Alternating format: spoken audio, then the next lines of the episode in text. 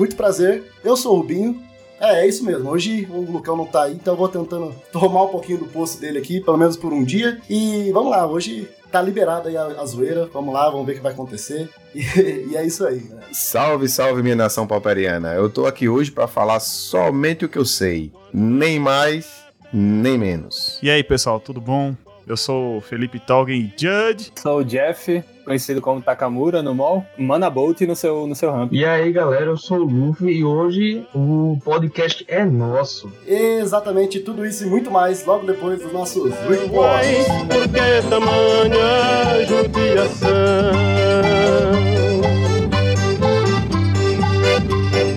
Que braseiro que fornaia, nem um pé de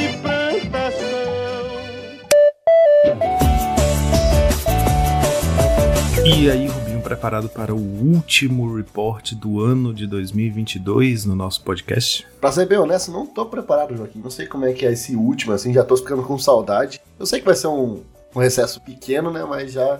Eu tô com saudade já dos nossos reports aí. Pois é, Rubinho, vamos passar umas semaninhas aí descansando para vir com tudo em 2023, mas enquanto esse recesso não vem, vamos falar da nossa maravilhosa patrocinadora, a Xplays. Lá na xplays.com.br vocês encontram um incrível acervo de singles para Magic e Pokémon, além de acessórios de todo tipo para o seu card game favorito, como shields, playmats, dados, marcadores, pastas e muito mais. Além disso, a X-Plays também tem muitos board games e materiais para RPG. Lembrando a vocês que a X-Plays vai entrar em recesso a partir do dia 23 de dezembro, então todos os pagamentos aprovados até o dia 22 o pedido vai ser enviado. E depois disso somente no dia 9 de janeiro. Então cuidado aí para não ficar na abstinência de comprar cartinha, corram lá, comprem e usem o cupom de desconto Monarchs5, tudo junto, Monarchs5, para poder ter 5% de desconto, ajudar a gente, ajudar vocês nas comprinhas de Natal, seja auto presente, que a gente sabe que todo jogador de Magic adora se dar um presentinho, seja presente para os amigos, o que quer que seja, corram lá antes do dia 23 para conseguir garantir o envio ainda esse ano, certo? X-Plays, onde o seu XP vale o dobro. E também, Joaquim, antes da gente seguir para nossos reports, gostaria de trazer aqui um. Vamos lá, uma espécie de Monarchs Responde, mas é um pouco diferente. Hoje a gente falar um pouco do nosso amigo Caio. Para quem não lembra, a gente ele participou com a gente aqui um- alguns episódios atrás. Ah, ele estava fazendo um TCC baseado em podcast e a gente participou, né? A gente foi a, a- o material de estudo dele. E recebemos a notícia essa semana aí que ele tirou um 9 na primeira parte do TCC dele. Então, parabéns aí pro Caio. E ficamos muito felizes, cara. Achei muito da hora, assim. Foi muito bacana a gente participar disso e ver que deu muito certo pra ele aí. A galera, ah, eu- ele me falou palavras dele, tá? Que a banca adorou a forma que ele apresentou e até o conteúdo. Ele gostou, gostaram bastante, achou que tava bem completo. Então, fico muito feliz da gente poder ter ajudado ele aí. Não foi aquele 10, mas tá perto. Ele falou que dá pra ajustar aí pra parte 2 aí, pra tirar um 10. Umas coisinhas ali que faltou no. De detalhe, né? Sempre tem um detalhezinho faltando. Mas, pô, muito feliz aí que deu certo pro Caio. E mandar um abração Pô, muito legal, cara. Então quer dizer que o Monarchs Responde tá se tornando o Monarchs Respaldo, já que estamos conquistando a confiança e, e, e a admiração do nosso querido, dos nossos queridos ouvintes. Mas muito legal que o Caio foi reconhecido, tirou uma nota boa. Eu vou dizer aí que esse um ponto que ele perdeu deve ter sido por besteiras que a gente falou, as piadas idiotas que a gente fez. Mas a gente não pode deixar de fazê-las. Mas é isso, um abração aí pro Caio e parabéns. Então, bora lá, Joaquim, pro nosso último report de 2022. Começando pelo Challenger do sábado. Vamos lá, a gente teve um sábado dominado pelo Grixis Affinity aí. Talvez prenúncio de possíveis mudanças, banimentos, vamos saber já já. Mas a gente teve um artigo publicado pelo Alex Ullman falando sobre a potência do Affinity e que já faz mais de um ano e meio que as pontes estão no formato e que talvez de repente seja hora de se despedir delas. A gente teve um top 8 aqui que respalda essa posição e vamos nessa. Em primeiro lugar, tivemos um Boggles pilotado por Wizard 2002. Eu descobri, aliás, recentemente que esse jogador é um grande jogador de Vintage. Ele faz muito resultado no Vintage, olha só. E de vez em quando ele aparece aqui, sempre pilotando Boggles no Pauper e sempre fazendo resultados também. Aparece sempre no top 8. A build dele tá com 3 Commune with the...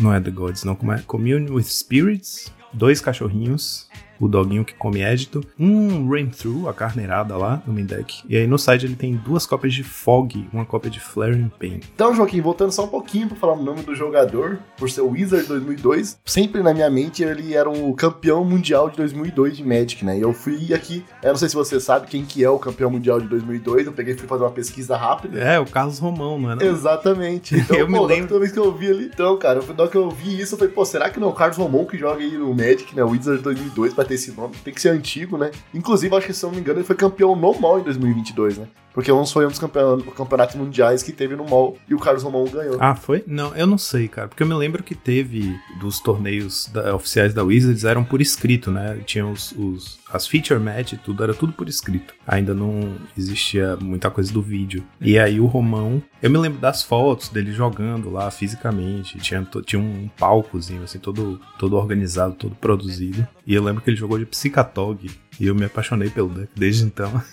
Mas sim, voltando dessa tangente, a gente tem aí, você pontuou, né, duas cópias de Fog no sideboard. Acho que porque a gente tem um meta muito agressivo com muitos decks vermelhos, isso permite que Boggles consiga bater pra cima, né, com seu Trample e tal, mesmo que não tenha o Lifelink, bater pra cima do, do, do Kudota Red, tendo o Fog pra se defender por um turno, e às vezes é isso, o clock de dois turnos é suficiente pra fechar o jogo. né? Em segundo lugar, tivemos um Dimir Terror, pilotado pelo Mogged. A lista dele tá com quatro arqueologistas lá, Falage Archaeologists, quatro Deep Analysis também, quatro Snuff Out, ou seja, ele perde muita vida com o main deck dele, mas em compensação ele tem também três cópias de é, Fangs, Unexpected Fangs. Então ele tá aí preparado para ganhar de volta toda essa vida que ele vai perder. Realmente as listas de UB Terror se voltaram para um, um aspecto que você mesmo vai falar no futuro, né, Rubinho? Você não falou ainda, mas você vai falar semana que vem. Não sei porque eu tô com esse pressentimento, sabe? Que você vai falar que esse deck to- tomou uma- um aspecto Stomp, né? Ele tem oito cartas de Milar 3, no caso, né? Ou 4 Metal Note, 4 Flat Scour e, o- e mais 4 Falage. Então o objetivo é turbo encher seu cemitério e resolver seus bichos. E é, ele tá basicamente, ele só tem quatro remoções pontuais, que são os Snuff Outs, e um Suffocating Films ali, para caso você não milhe ela. E de, de fato, o plano do deck é botar um bichão na mesa, é, equipar ele com Unexpected Fangs, que tem três cópias aqui agora, quase quatro.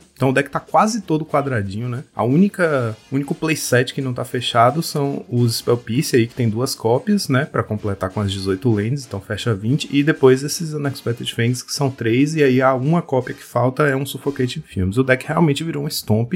E eu achei essa leitura que você ainda vai fazer muito boa, muito precisa, porque mudou o aspecto do deck, né? A gente ficava falando antes, às vezes, tipo, não tem por que usar tanta Kentrip que, que não manipula o topo, né? Kentrip que não dá card selection, que são essas que milam. Mas na verdade é isso, é porque o objetivo não é card selection, não é jogar um jogo de controle, é fazer um, um jogo stomp mesmo. Você tem suas anulações pra proteger seus bichos, tem o Snafault pra tirar bloqueador da frente, mas o objetivo é fazer um bichão 5-5 e fechar o jogo o mais rápido possível. E essa lista aqui tá bem abraçando esse espírito, né? Exatamente, Joaquim. Engraçado que aqui o Counterspell ele virou uma Vines, né? Então, é mais pra proteção do que pra anular as coisas do oponente. É uma Vines com upgrade, né? Vamos dizer assim. E aí, seguindo essa lógica Stomp para esses decks tempo, tivemos em- no top 4 o Mono Blue Terror, pilotado pelo Luca Jack. Tinha um tempo que esse deck não aparecia, né? Versão Mono Blue do deck. Aí aqui sim é um estompão mesmo, porque tem zero remoções. Ele realmente não interage com threads resolvidas. A melhor forma que ele teria de interagir seria fazer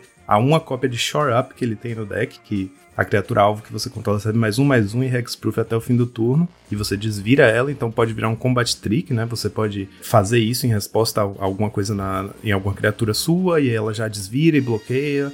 Enfim. O deck tá a mesma coisa, seguindo essa, essa lógica Stomp aí. No caso aqui, precisa de menos efeitos de Milar, porque o deck só tem quatro bichos que interagem com o cemitério, né? Que são as quatro Terror. Então ele tem quatro Thought Scour, quatro Consider, e aí quatro Brainstorm. E de resto é anulação, basicamente. Só anulação, e quatro de análises também. Mas tem dois Force Spike, três Spell Piece, o Shore Up, que muitas vezes vai funcionar como uma proteção pro bicho, né? Assim como a maioria das suas anulações, e quatro Counter Spell. Aí de criaturas são quatro Delver, quatro Terror, quatro Spire Golem e tem os quatro Modern Age também, que acaba virando uma criatura também. E aí tem a, a consistência, né? Que é você jogar com 18 ilhas. Então toda land que você você encontra é uma land desvirada. E mesmo com zero remoções no main deck, ele chegou bem longe, né? Foi pro top 4 do, do Challenge. E aí no side ele tem quatro cópias de Spreading Seas, né? Que é uma carta interessante. Se você consegue usar quatro cópias dela, ela pode atrapalhar, até na match contra o Tron, por exemplo, ela pode no early game é, atrasar o seu oponente. O que, que é interessante é que, mesmo contando com o sideboard, a única coisa que ele tem que seria uma remoção, entre aspas, muitas aspas, são duas cópias de Curfew. Na verdade, é uma remoção que é tipo um edito de bounce, né? Você, você e o oponente escolhe uma criatura que cada um controla e volta pra mão. Então, até nisso, ele não tá usando nenhum Icon in Truthzinha, nenhum bouncezinho pontual direcionado. Realmente foi na coragem ali, se garantindo com seus bichos grandes. É, ele foi confiando no Counter Spell, né? Counter Spell aí, se, se não entrar na mesa, não precisa remover. Então, querendo ou não, tem bastante cópias ali. Tem o Spell Pierce, né? Que não pega criatura. Mas tem quatro cópias de Counter Spell e duas de Force Spike, que eu acho excelente no início do jogo ali também. Eu acho que Monoblue, como ele sempre, como você pontuou, né? Ele vai sempre fazer ele de pé. É muito fácil dele conseguir deixar a mana ali sobrando. Não é um Daisy da vida, sinto falta, né? Mas o Force Spike faz bastante trabalho aí também. E aí, seguindo com o outro, a outra posição do top 4 e três posições do top 8, foram quatro Grixis afim. A gente teve aí o Ramelão no top 4. Na build dele tem 3 Crack Clan, 1 Angler, 1 Frogmite, 2 Kenko e 2 Rebuke no main deck. Aí de descendo pro top 8 temos o Condescend com 4 Frogmite, 1 Angler, 1 Crack Clan, 1 Kenko e 2 Rebuke. Seguindo no top 8 temos o Underline Danielakos, que era um jogador que durante muito tempo jogou de UR Fadas e ele migrou para o Grixis Affinity, então isso também demonstra o, o, estado do meta, né? Se um dos top jogadores de UR Fadas abandonou o deck é porque realmente o deck foi empurrado para fora do meta e ele foi pro Affinity, que provavelmente é o deck mais forte no momento. A build dele com 4 Blood Fountain, 3 Frogmite, 1 Crack Clan, 1 Angler, 1 Kenko e 2 Rebuke. E o último de todos, Underline, Marian Underline,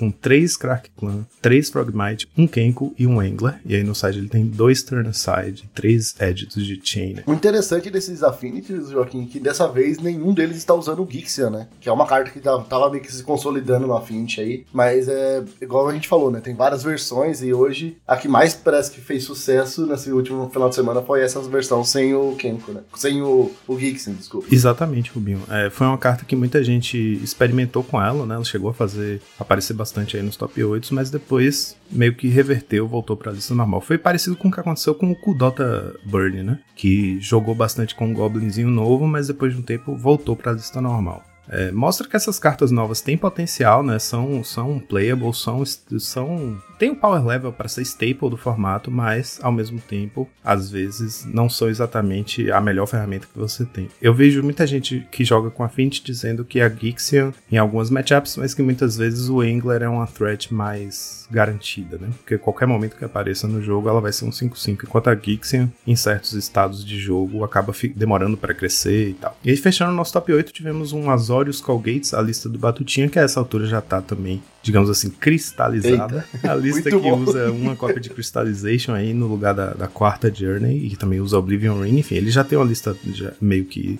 sedimentada aí da, da build dele do deck. E aí agora ele veio com mais uma cópia de Crystallization no site, se garantindo aí contra os Guardians oponentes. E os top decks do sábado, Joaquim, foram, em primeiro lugar, Affinity, 29% do meta. Em segundo lugar, Dimir Terror, com 16% do meta. Em terceiro lugar, Kudota Birdie, com 13% do meta. E agora, bora lá pro Challenger do domingo. No domingo, a história foi um pouco diferente. O Boggles, que foi o campeão do sábado, foi o deck que mais apareceu no domingo, e o Affinity não apareceu no top 8. Tivemos uma final disputada entre um Turbo Fog e um Fog Tron. Imagine que finalzona. Ai, meu Deus. É bom para pegar uma pipoca, exatamente, sentar e assistir, exatamente. né? Porque vai demorar. Eu não sei como o Turbo Fog venceu. O primeiro lugar foi o Turbo Fog. Eu não sei se foi um split. O campeão foi o Turbo Fog do SPI. Eu adoro quando essa pessoa aparece no top 8. SPI. STI.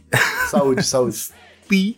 Tava com uma lista um pouquinho diferente do padrão, mas muito pouco mesmo. Ele, no lugar do terceiro Tangle, tem uma cópia de Fog. No lugar do terceiro Stream of Thought do main deck, ele tem um Dispel. E de resto, muito parecido. É aquela lista que usa Preordain, Brainstorm, que tem os 8K, né? 8AK, no caso 4AK e 4 French Inventory, Pieces of the Puzzle, etc. Tem uma coisa diferente, curiosa, que ele tá usando só duas cópias de Deserto. De fato, o Deserto é uma carta que é muito boa contra fadas, mas o fadas tá meio sumido do meta, né? Contra o, Kuldota pode ser bom também, porque você previne o dano e vai matando os goblinzinhos, mas isso não é tão relevante, né? São, são tantos goblins, você vai matar eles tão devagar que talvez o Deserto realmente vá se tornando uma land um pouco desatualizada para esse meta. E uma coisa interessante é que ele usa aquele plano de, de transformação no sideboard com quatro cópias do Tolarian Terror, né? Então ele pode trazer para dentro a terceira Stream of Thought, usar mais agressivamente o Stream em si mesmo para poder milar o mais rápido possível e resolver uma Terror. Tem um trunfo nesse deck de que seus oponentes vão sair para fora as remoções, especialmente remoções que sejam capazes de lidar com um bicho tão grande e que já tem o Ward, né? Então coisas como Edito são completamente inúteis contra Turbo Fog, você não vai deixar, e aí vem com os, te os Terror e consegue fechar os jogos. Isso é muito bom também para o manejo do tempo, né? Às vezes você demorou muito no game 1 e aí você traz os Terror pro game 2 e acaba fechando o jogo de outra forma e mais rápido. Uma coisa também que me chama atenção é esse Zonoff, né? De Return to Nature. Eu até entendo, é uma carta modal, ela tem bastante é, opções ali, né? Pode destruir um artefato ou destruir um encantamento, até mesmo esse lá carta do, do cemitério. Mas daí tem um Counter Spell.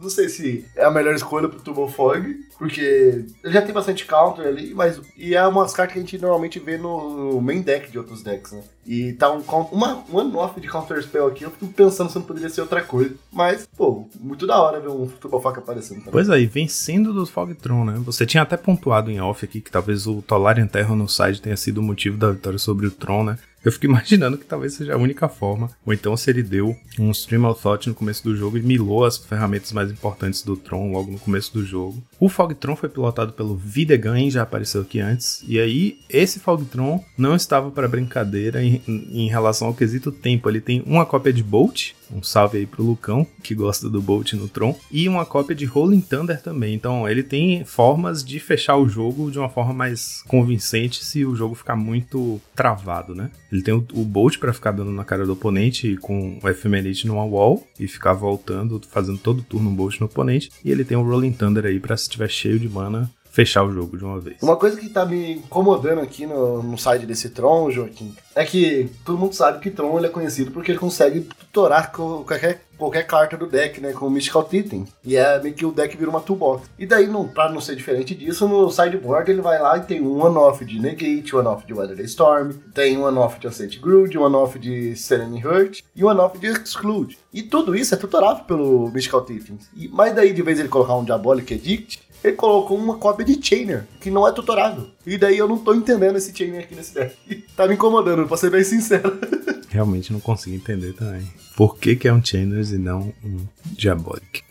Seguindo aí pro nosso top 4, tivemos um, um Azorius Colgates, pilotado pelo Carves, a build dele com um toque pessoal aí, usando uma cópia de Coalition Honor Guard no lugar da segunda cópia do Guardian. Então tem um Guardian e um Honor Guard, que é aquele bicho de 4 manas. Tem o mesmo custo do Guardian, né? 2, 4. E ele é um Flag Bearer, então ele tem aquela habilidade do Flag Bearer. Se o oponente fosse castar uma spell habilidade que possa dar alvo num Flag Bearer em jogo, ele tem que dar alvo no Flag Bearer antes de dar alvo. Você tem que lidar primeiro com esse bicho. Achei bem da hora isso. Esse termo que você usou e eu achei bem da hora esse termo. Flag Bearer. Flag Bearer. Nunca tinha pensado nisso, mas bem da hora. O interessante é que é uma carta que normalmente é trazida como um tech de sideboard contra a Mirror, né? Mas aqui ele traz no main mesmo, porque a gente já tinha pontuado antes. Além de ser bom na Mirror, ele também é um bicho bem chato para, por exemplo, o Dota Burn lidar, porque ele entra na mesa, ele é um excelente bloqueador e enquanto ele estiver na mesa, o oponente não pode dar burn na sua cara. E se for burn de 3 manas, ou de 3 de dano, ele vai ter que dar mais de um spell para poder tirar o Honor Guard da frente, né? Então, é, ele pode ser uma pedra no sapato mesmo. E aí a build do Carves também tá contando com uma cópia de Behold the Multiverse e uma cópia de Oblivion Ring no main deck. Pensando também que ele não tá, ele não tá se preocupando com o Guardian, né, do oponente. Contando também que a gente sabe que o Cal Gates deu uma baixada nas últimas semanas, não é, não é um deck que, tá ruim, tá, galera? Só não tá sendo mais escolhido pelo pessoal. Mas eu acho que faz sentido ele tirar um pouco da, do hate contra, contra os Guardians e focar mais no, no, no metagame atual. E aí o outro semifinalista foi o Mardu Synthesizer, pilotado pelo Luan Pizio, baseado naquela lista do Ryzen que fez sucesso uns tempos atrás, que ganhou um torneio presencial grande, que é aquela build que usa só oito bichos, né? Os oito passarinhos que dão bounce, quatro Glint Hawk e 4 Glint Skyfisher. Meu Deus. Glint Skyfish é novo, é uma mistura. É tipo. É tipo o Bird Paradise com o Ornithopter, né? Daí fica o, o Ornithopter É, com o Bird Paradise. Ornithopter é É, e Paradise. fizeram a mistura do. Glint Skyfisher. É, e agora fizeram a mistura. Isso, ficou muito da hora. Enfim, ele usa só os oito passarinhos que dão bounce em artefato e ele tem ali dois Navigators Compass pra fazer o mana fixing, porque é um deck de synthesizer, tem quatro synthesizer, mas ele é um deck um pouco mais, digamos assim, reativo, né? Não é tão proativo quanto os synthesizers, os synthesizers comuns que a gente é, vê normalmente. Então ele tem Omen of the Dead pra fazer aquele loop que fica voltando, usa o preto, o splash preto com mais de forma mais convincente, com três Agitos e três Deadly Dispute no main deck. Então é um deck bem grind, né? Consegue carregar o jogo pro late game, é um deck de controle basicamente, né? Que a inevitabilidade vai ser ele ficar voltando com o Omen e fechar o jogo com o Skyfisher e os danos direto. Interessante esse deck, Joaquim, que, tipo, mesmo que alguma dessas cartas aí, elas apareçam pro Synthesizer e você não tem um bom uso delas, né? Por exemplo, o Chainer, você vai ter o recapitular dele, então vale a pena você pagar duas manas pra jogar ele no cemitério. O Journey mesmo, você pode fazer também ele sem alvo nenhum e depois voltar com o Skyfisher. O próprio Homem of the Dead também, que ele tá usando ali pra ter recursão. Se você não tem nenhum bicho pra voltar, você consegue fazer também, deixar lá na mesa, que você vai conseguir dar bounce depois com o Skyfisher. Então essas cartas, assim, mesmo elas não tendo alvos no jogo válidos, é muito interessante você fazer. Então acho que foi bem pensado essa lista assim mesmo, porque ela consegue ter esse aspecto mais reativo, como você falou. E mesmo assim ela não perde essas cartas, né? Ela consegue depois reutilizar essas cartas novamente no futuro, mesmo ela sendo exilada num momento ruim com o Synthesizer, meio que esse deck corrige disso. Eu achei bem interessante, eu gostei dessa, dessa build, assim. Eu, eu, eu gosto desse tipo de, de builds que a galera faz um, pensa um pouco mais além, né? Tipo, pegou os defeitos que o deck poderia ter e consertou de uma maneira interessante. Então eu gostei bastante da build. Verdade, Rubinho. Isso aí do, do Edito mesmo que você falou é bem importante, porque se você poderia, por exemplo, usar a Deadly Dispute para ganhar slots, né? Que ele tá usando Journey e Edito. Então você pensa, ah, se é pra ter uma remoção preta mais universal, posso colocar o, o Cast Down. E aí o Edito, no lugar do Cast Down, faz esse papel que você falou, que você pode castar ele numa mesa vazia, você pode, mesmo que seja relevante, castar ele componente cheio de ficha na mesa, porque você vai ter ele no cemitério depois.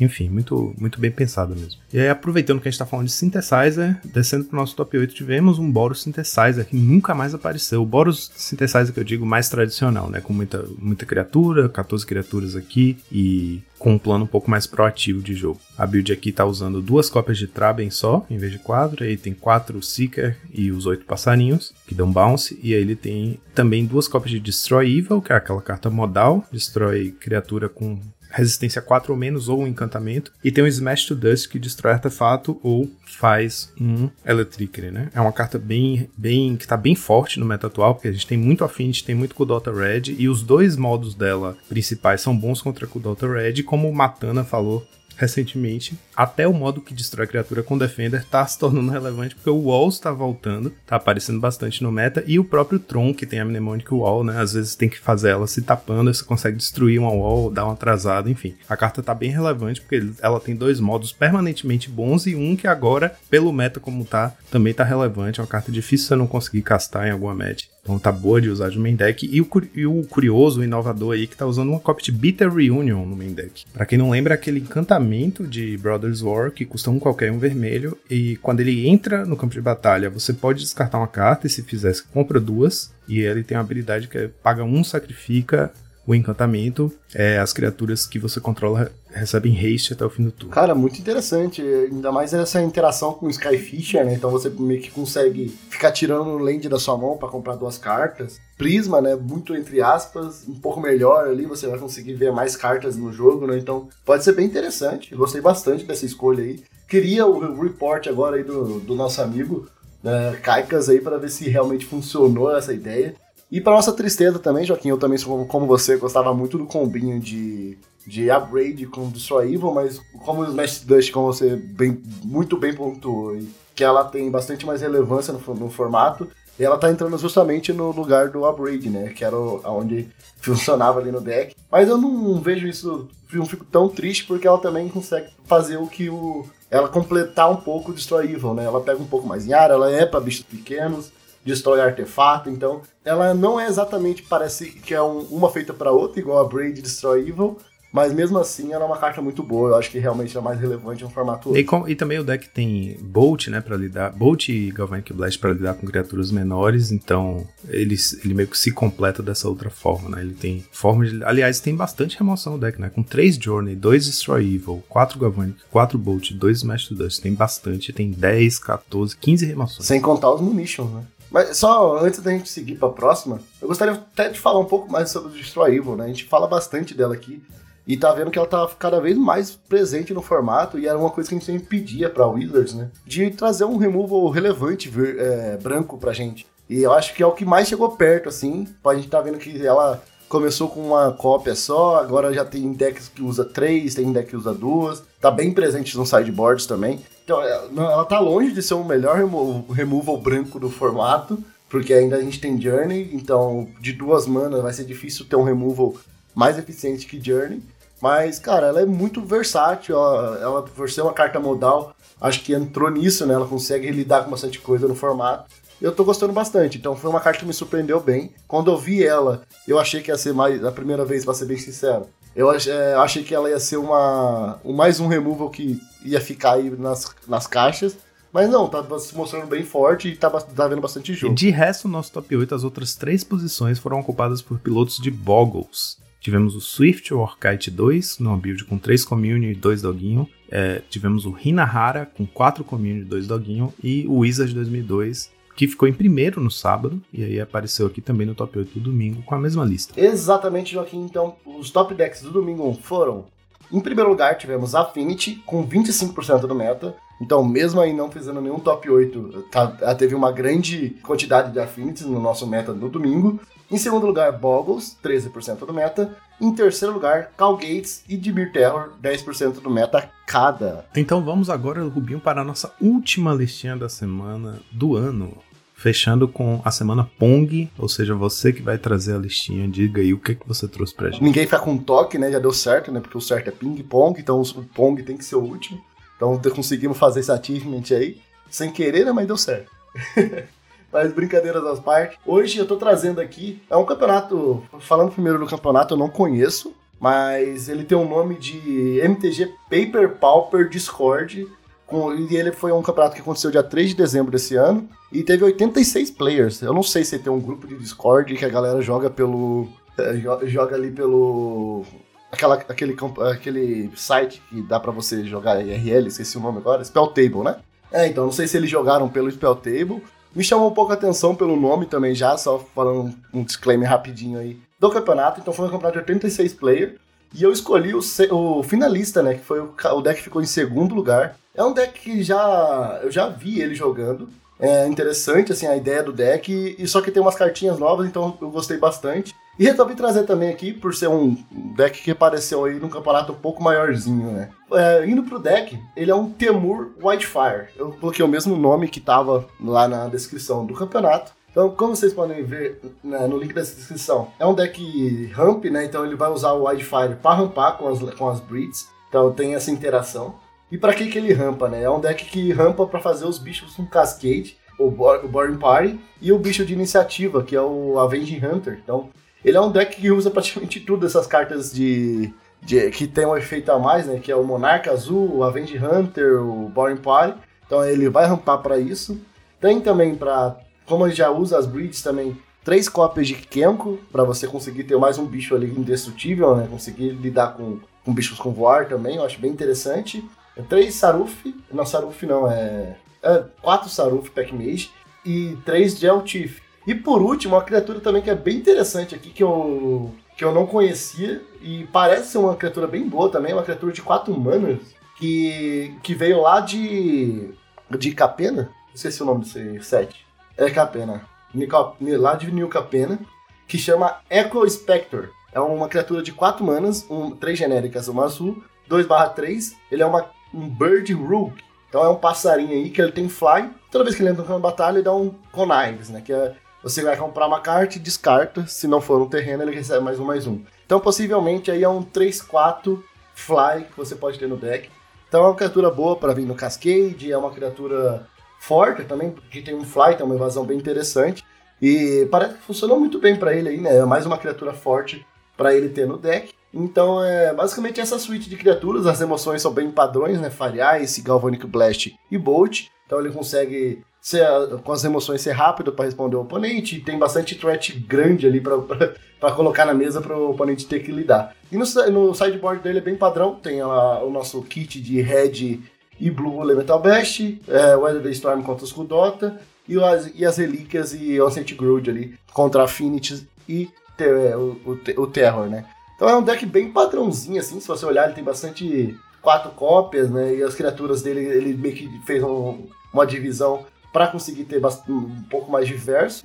Mas eu achei bem interessante a, a, ideia dele de usar esses bichos novos, né? E por ser um deck que ficou em segundo lugar, me chamou um pouco a atenção também. Bom, eu tenho um fraco por esse tipo de deck, porque eu acho um plano de jogo que acomoda muitas adaptações, sabe? Eu, eu acho que decks mid-range é, e, e ramp, assim, tendem a se beneficiar muito, assim. Se você tem um bom piloto e um deck que, que como é que fala, que tem bastante espaço de manobra, sabe? Que sabe passar marcha, que tem é, essa movimentação de early para mid para late game. E a tendência é muito sucesso e eu acho que esse estilo de deck tá subestimado no meta.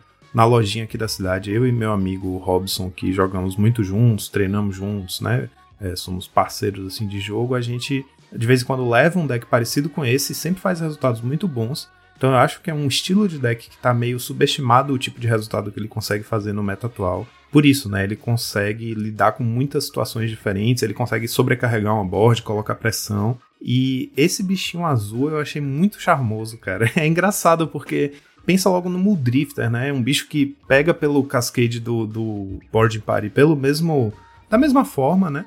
O Muldrifter tem a, a flexibilidade lá de você poder fazer ele mais cedo para procurar uh, land drop, essas coisas. Mas eu acho que esse potencial do bicho ficar 3, 4 voar, ele combina mais com o, o aspecto agressivo do deck, né? E, e, aí essa lista tem esse, esse fator a mais aí, que é ele tá usando duas cópias de Ice, 4 Galvanic, 4 Bolt, então ele consegue, ele tem um alcance para fechar o jogo, né? Bastante dano direto, e as criaturas dele são bem corpulentas, né? Ele tem 3 Kenko, para poder fazer o 3-3 voar. Tem o Dual Thief lá. Não tá usando o Llanowar Visionary, então ele tá preferindo o Dual Thief pra, usar como ramp, porque é um bicho mais agressivo. Se você olhar, a lista como um todo tem um aspecto mais corpulento, né? De povoar a board com bichos grandes. O próprio Saruf Packbait, que é uma carta que já tinha sido meio que aposentada desse estilo de deck, né? Porque não cabia mais. Ele, ele entra e compra uma carta, isso não é suficiente. O, o Visionary compra carta e faz mana, enfim, Dual Thief ajuda na, a rampar e fazer um Metalcraft, enfim. É, então ele trazer de volta o Packmate, puxar esses bichos bem, bem grandes assim, digamos, é, dá ao deck um, um aspecto agro bem interessante, né? A lista realmente, se ela conseguir lidar com o early game do oponente, ela vai fechar o jogo muito rápido. Ela tem o Breath Weapon. Aliás, isso é uma coisa interessante. Não tem nenhum bicho do próprio deck que morre pro Breath Weapon que não seja o, o Kenko, né? Que não é relevante, porque o relevante do Kenko é. Que você não liga. O né? relevante do Kenko é o token que ele. Ou é o, a lente animada que ele deixa. Muito interessante essa lista. Você vê, eu acho que essa lista mostra que até, até nesses decks mais off-meta também vale aquilo que você anda falando. A gente tem tantas opções boas no nosso formato hoje. Existem builds diferentes até dos decks off-meta, né? Tipo, aqui o natural seria ver Lonoa Visionary, ver 4 do Avenging Hunter, ver Muldrifter no lugar desse, desse passarinho aí de Capena.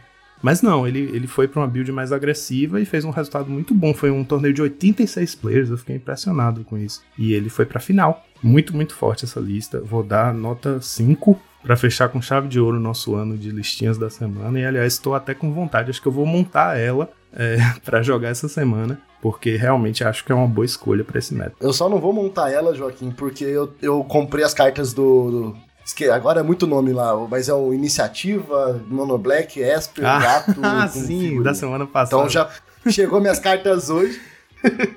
e eu vou jogar com esse deck hoje, inclusive. Cara, então, meu Deus, eu quero muito esse report. ano que vem vai vir aí. Então já, já tá aí, ó. No próximo report do ano que vem, vocês vão ver um report de como foi jogar com stickers no formato. Fica a promessa aí, quando você terminar o torneio hoje, me manda um áudio falando como foi. A gente guarda esse áudio para no primeiro report de 2023 a gente trazer, porque não, não dá para não ter, cara. Então, Rubinho, com essa lista incrível, fechando essa dobradinha de listas da semana ping-pong aí para fazer a alegria dos nossos telespectadores ouvintes, só nos resta uma coisa: soltar a vinheta.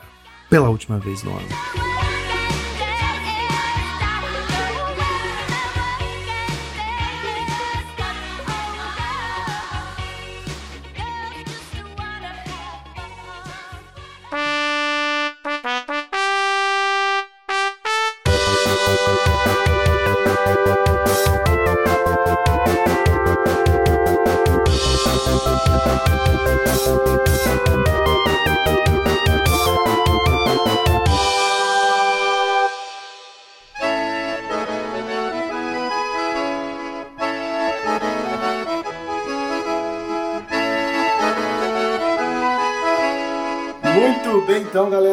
Estamos aí nessa noite aí de domingo, bem quente aqui em Curitiba, que eu tô suando mais que tudo. Como, agora me fala um pouquinho aí também de vocês aí, o que que aconteceu, o que que é esse campeonato, que...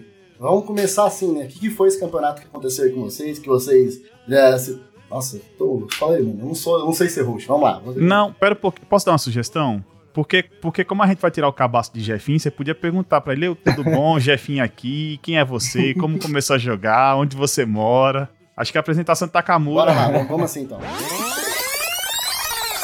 Então, galera, bora lá então. Começando aí mais um podcast aqui do Troll do Monarca. E vamos começar aí conversando com, conversando com o nosso amigo Jeff, né? E aí, Jeff, dá, se apresente aí, você que é o nosso novo eh, participante aí do podcast. Fala um pouquinho sobre você, como é que. eh, como é que você jogou, foi o campeonato pra você também. E aí, deixar um espaço pra você aí. Show de bola. Então, meu nome é Jefferson, faço estudo, trabalho, faço matemática, jogo Magic aí nas horas vagas, no pouco tempo que tenho. Sou de Natal, Rio Grande do Norte. Amo o formato Pauper, assim, sempre fui apaixonado pelo formato. De, de formato construído, assim, sempre foi meu favorito. O Legacy tomou esse, esse lugar aí durante um tempinho, mas o Pauper, ele é do coração e sempre acabo voltando pra ele. Mas, cara, eu amo muito Pauper, mas Draft, assim, também é outro que eu adoro. Então, essas são as minhas raízes aí no Magic, né? Muito, muito- esses formatos muito antigos, assim, e tal. Ou de montar o deck na hora e se virar com o que tem. No Pauper, eu historicamente jogo muito de deck chato. Sempre fui um jogador de Tron, de Jeskai, familiar e todo tipo de familiar. Desgraça que você imaginar aí, eu já usei naquele deck. Já combei no turno 3. Nosso amigo Douglas, né? O Ryuk, que é daqui também, já chorou demais. Sabe, assim, coisa de tipo, beleza, Durez, tira o seu combo, eu compro do top deck do combo e vai, vai pra cima do mesmo jeito. Pelo menos você não joga de, de Turbo Fog, né, velho? Pelo Turbo amor de Fog, eu Deus. ia falar isso, velho. Rapaz, rapaz, se eu te disser. é, Turbo Fog com Maralda, essa techzinha aí foi eu quem, quem sugeri pro Douglas. A gente tava conversando é, na noite anterior ao campeonato. Eu falei, cara, se tu colocar um Marauder aí, o que, que o Affinity faz? E aí ele, pô, é mesmo, né?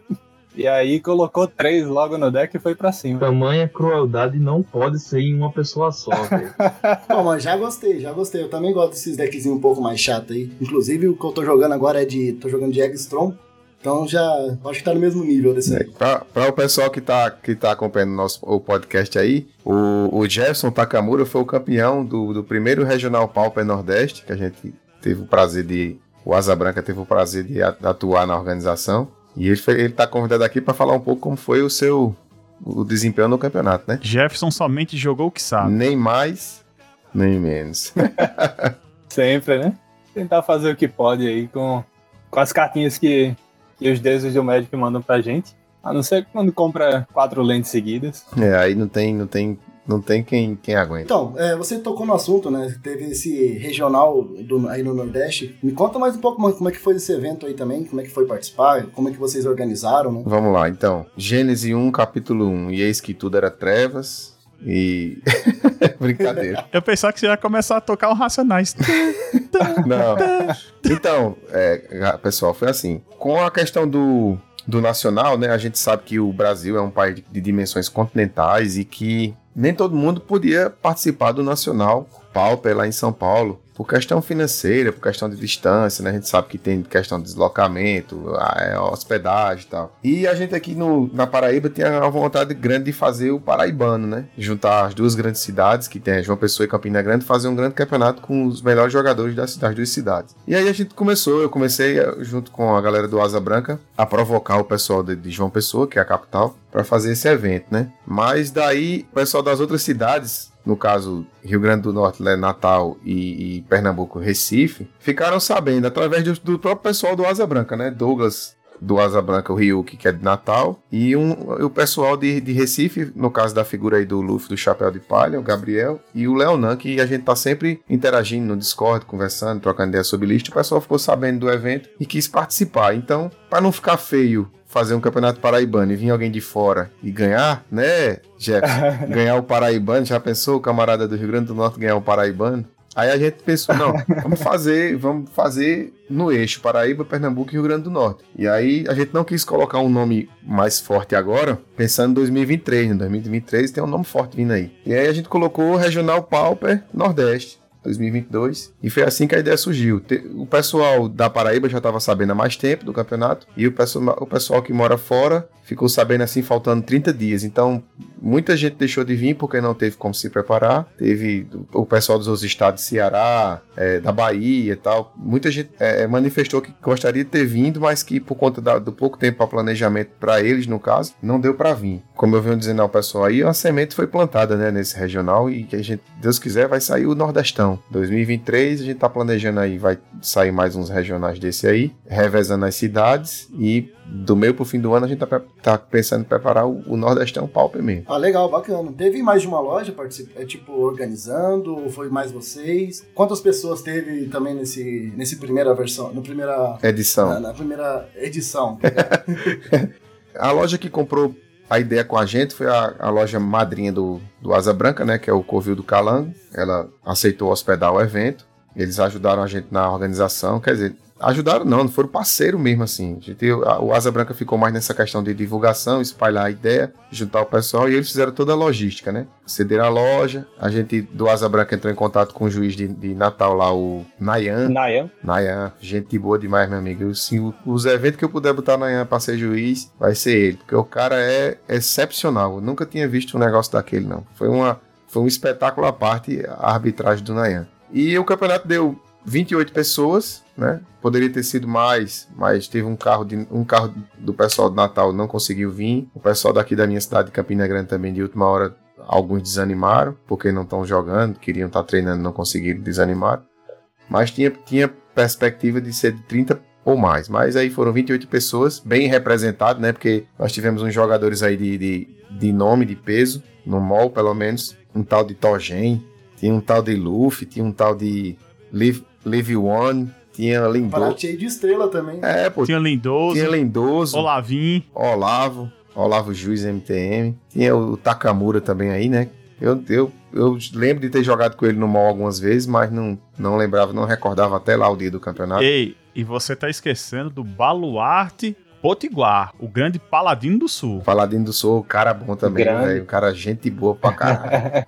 Uma das, uma das grandes amizades que o Magic trouxe. É, tem até a história do Paladino do Sul pra contar aqui, eu acho que cabe. A gente, a gente, eu cheguei, ele, ele levou muitas, muitas cartas, né, pra trocar, pra vender, pra fazer rolo lá no, no evento, aí mexendo nas cartas dele lá, procurando, aí vi um Diamond Lion, né, Felipe? É Diamond Lion que chama, é a carta? Leão de Não é Diamante. olho, Lion's não, Eye Diamond. Não, Não, não, não, não, Lions- não, não, não, não. não é ele, né, é o- é de Modern Horizon, que é só o leão. Ah, é o leão, é a criatura. É a criatura, é. Se fosse o Isaac Diamond, do ca- um, um fato curioso é que esse, essa carta é o, é o avatar do Lindoso no mall. É o Leão de Diamante lá. Que ele também ele torce pro esporte de Recife, né, Felipe? O Sport. O Sport. Aí o, Spó. o mascote do Sport é o Leão. Aí ele botou lá no, no time, no, no avatar dele do mall. Aí eu cheguei bem empolgado, né, Lindoso? O que é que eu achei ali? Cara, meu irmão, e foil, né? A cartinha, a cartinha que ia ter o avatar do. Aí Ele perguntou, e quanto é isso daí? Aí eu falei, é uns 25 conto. Aí, não, quero nada. Porque Lindoso é amarrado, pô. Lindoso é conhecido por ter escorpião no bolso. Ele não solta um real pra ninguém, não. Aí o bicho é. Solta não. Solta... Aí eu cheguei lá pro Paladino do Sul e falei, ó, o bicho é meio amarrado e tal, mas, mas valeu aí. Aí o Paladino do Sul, velho, o cara, irmão, eu nunca vi desprendimento desse, não. Ele chegou e falou, quem é o camarada? Eu falei, aquele bicho ali, lindoso, pô. Joga no mall, é um dos melhores jogadores de Boros do Pauper aí que a gente tem. Aí ele falou assim, o Paladino do Sul falou assim, chama ele lá, manda ele vir tirar uma foto comigo aqui que eu dou a carta pra ele.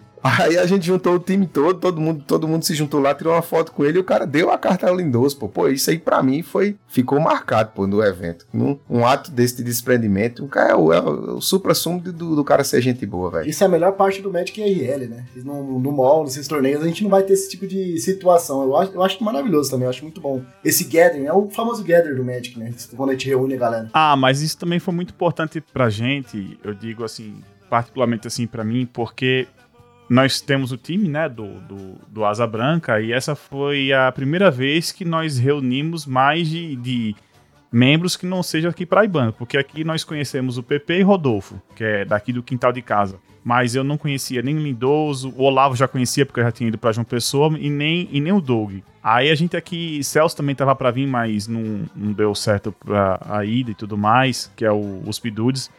Mas aí quando chegou na hora a gente tava tudo assim ansioso para conhecer os meninos, para conhecer a galera, foi. E, e o abraço, o abraço mais caloroso que eu recebi na minha humilde vida foi do menino Doug. Pense um, um, um ser humaninho. Richarlison. Richarlison, um pombinho. Parece demais, meu irmão, tu é doido. Meu irmão, Doug tem uma cara de mofi da porra, velho. Se eu não soubesse que era o Doug. Mas, mas essa coisa assim de, de reunir, de conhecer Lindoso, bicho, vocês não têm noção como Lindoso é lindo, velho. Sim, tá no não. Conhecer Lindoso, aí depois vinha esse menino Gabriel também, um, o chapéu de Me palha. adotou, me adotou, não é papai. Não nada. conhecer, conhecer também o Livin, Leonan, porque assim, a gente tem muita interação com o pessoal no Discord, a gente tá aqui na fuleiragem, conversando com os meninos e tudo mais, mas é, é diferente, sabe? Quando você tem o, o gathering em si, de você tá na lojinha, aí você tá do lado vendo um amiguinho jogar, o amiguinho flodando, e você tirando onda, aí o juiz vem pra tua cara, aí bicho, cala a boca aí, meu irmão, porque o pessoal tá jogando ainda, é a fuleiragem da loja, você... isso, isso não tem preço não, assim, isso é essa, essa coisa assim, de você conhecer a galera, de juntar é muito E massa. por ser um primeiro evento, né, serviu de aprendizado para muita coisa, muita coisa a gente não sabia, por exemplo, a gente foi a primeira vez que a gente conseguiu streamar uma mesa é, de jogo, né? A gente teve, queria deixar aqui o agradecimento público ao, ao Martinez, que também ajudou a gente na questão do stream do evento. Ah, foi a primeira vez que a gente fez um stream de, de IRL. Teve umas questões também de organização que a gente aprendeu para poder fazer melhor para os próximos eventos. Então, foi uma, uma grande experiência como um todo, né? Show, show. E acho que agora a gente também pode começar pelo Luffy aí, falando da participação, né? Como é que foi a sua participação no evento aí, Luffy? Luffy jogou o que sabe. Nem mais, nem menos. Mas foi muito divertido, velho. Eu também tava curioso pra conhecer o pessoal, como o Togan falou, porque a gente só ficava trocando ideia no Discord e não conhecia. Infelizmente, eu não consegui realizar meu objetivo, que era causar quatro Galvanic Dash no Tog. É, eu não consegui achar ele nos pareamentos. Ele tá me olhando agora com uma cara feia. Não, agora, agora um parênteses. O bom é que antes de começar o, campeonato, eu cheguei assim pro juiz e falei: Judge, é o seguinte, já tô lhe dando aviso prévio aqui. Se eu for derrotado em algum momento por quatro Galvanic na cara desse rapazinho aqui, mesas irão girar e, e tapas no pé da orelha irão rolar. Aí o juiz chegou, olhou assim pra minha cara, eu falei: está avisado. Tá avisado. Aí, aí Gabriel com a cara de, de rapaz. Eu, pois é, porque. Aí daqui a pouco eu mostrei que eu tenho prova, porque esse filho da mãe fica mandando todo dia, quando derrota um oponente com quatro Galvanic na cara, fica mandando print pra mim. Ó, ó, Tolkien, ó. Não existe não, pô.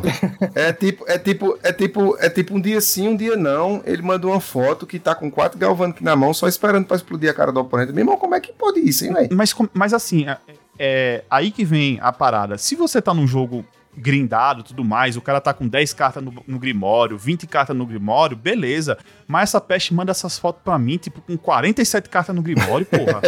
40 Como é que Grimório. pode? O cara só comprou. imoral. o cara comprou seis cartas só, pô. Deu open hand, comprou seis cartas, o cara vai com, com quatro Galvanic. E, tipo, pra matar o cara. Eu falei, nah, velho, não, vai ser larga assim na, na casa do chapéu. De palha. É assim É. que vem um 5-0, né? É desse jeito que vem um 5-0. Assim fica fácil, É né? porque contra a largueza não. Não há destreza. Não há defesa. Aí também tivemos Toga que me forçou a cavar um Mirenfosa pra autografar pro foguete. Não, peraí, é outra coisa, bicho. Aí chega, assim, o Foguete tá querendo juntar um- umas cartas é, que representa cada, cada jogador. Aí, tipo, Lindoso assinou o quê? Um Boros Monarca, o Palace Sentinels. Olavinha assinou um, um Moondrifter. É, Rodolfo, tu assinasse o quê? Um token, um token foil de passarinho. Aí depois diz que o Lindoso, depois diz que o Lindoso é amarrado. Aí chega essa criatura chamada Gabriel. Ó, Tolkien, a carta do foguete. Bicho, um Soul Jonas Companion. Eu falei, bicho, tenha vergonha nessa tua cara. Isso tá banido, Ceboso. Tu, tu é um grind. Tu é um grind, bicho. Aí tu me, tu, tu me manda uma carta assinada que é banida, velho. Toma vergonha. Tu pega o deck desse cara, bicho, aquelas lentes de, de Secret Lair foil, os- as lentes de artefato tudo pimpada. O deck dele é todo foil. Eu falei, filho de rapariga, tu não tem coragem de pegar uma carta que, que joga. Eu falei, larga a mão de ser amarrado, vai comprar uma Great Furnace aqui dos caras e me assina. Aí ele, carai, ó, Tolkien, peguei um Frogmite. Frogmite? Isso é carta do Affinity, velho. O cara não pega nem uma das cartas mais importantes, da criatura mais importante do deck, bicho. Se fosse o, o Sorriso Maroto, o Atoguinho, aí beleza. mas- Disputa, né? a disputa, massa, mas, mas a peste me, vem com frog. Vá pegar outra carta. Aí ele me parece com o quê? Com em Força. É, aí Não. sim, é aí. Tchau, tchau. É. Mamãe. Eu fiquei Tá valendo. brincando. É essa mesmo aí, é essa mesmo. Vocês não, não viram, mas Rubinho está ostentando aqui. Great Furnace Promo Mostrando foil. o que tem e o que não tem. Brincando por uns 10 minutos, pô, procurando esse Mirenfosa na pool do Paladino do Sul. Ah, ladrão. Porque ali não acabava, não. Rapaz, Paladino aqui em Natal é um símbolo, assim, da gente. Tipo, um cara sem igual e tal. E é sempre daquele jeito. Pra onde ele vai, ele tá carregando quatro pastas, cada uma com 25 quilos de carta, fazendo a alegria da galera, assim. Eu lembro que quando eu comecei a jogar Magic, ele me emprestava o Mono Blue Delver dele. No Blue Delver, fadinhas e tal. Joguei muito com aquele deck e ele ficava muito, muito bravo, porque quando ele ia jogar com o deck, o Delver dele se recusava a flipar de todo jeito. Eu sempre fazia Delver turno 1 e ele flipava bonitinho. Então, ficava revoltadíssimo, assim. Mas realmente é um cara ímpar, sem condições.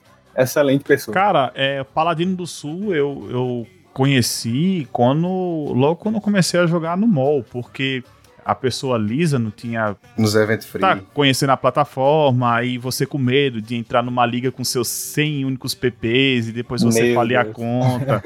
aí, aí tem isso, aí o pessoal organizava no grupo do, do Clube da Luta, fizeram um, grupo separado de, dos Blitzkrieg, que era um campeonatozinho que tinha, acho que era na quarta-feira, ou então quando juntava tipo oito cabas, tipo, ei pessoal, vamos fazer um Blitzkrieg aqui, tanto. Aí quem organizava era o Binoro, junto com a Tabs, a Tabata. Aí o pessoal marcava esses campeonatos e fazia, tipo, valendo um Tix, dois Tix, aí que o cara ia farmando, grindando, né? Eu lembro dessa época. Ah, Acho que nós jogamos já, a gente começou a jogar nessa época, não foi não, Takamura? Naquele tempo ali, eu não jogava muito no mall, não tinha tanto contato assim com o mall. Naquele tempo eu jogava muito nas lojinhas aqui, tinha tempo e tal, eu jogava o tempo inteiro, tava sempre com o meu Tron pra cima e pra baixo. Lembro que tiveram, teve uma liga aqui que eu ganhei de Tron também. Tipo assim, era, o pessoal usava quatro relíquias, quatro, quatro Choking Sands, o que podia. O, o Doug que, que lembra muito dessa época, assim. Era quatro Durez, quatro Range Mind, quatro Choking Sands, quatro Relíquias, e esse era o side do pessoal, sabe? O Paladino jogava muito de Mono Black também, era nesse, nesse estilo aí. É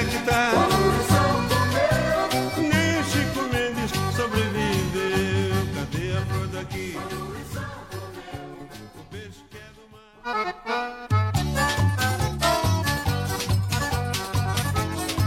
Jeff, fala aí pro pessoal, fala aí pro pessoal como foi lá o tua experiência no evento, o que, é que a galera do Rio Grande do Norte achou, porque ficou até em aberto pra gente aqui. No caso, o evento eh, pegou muito bem pra galera daqui. O Pauper local ele não tá muito muito forte atualmente. Alguns nomes assim que sempre participavam, que sempre incentivavam muito a comunidade, assim, tão sem tempo, sabe? Coisas normais do, do- da, da vida do jogador de Magic. E aí, eu, por exemplo, não, não tô com muito tempo, então o pouco tempo que eu tenho pra Magic eu jogo no mall.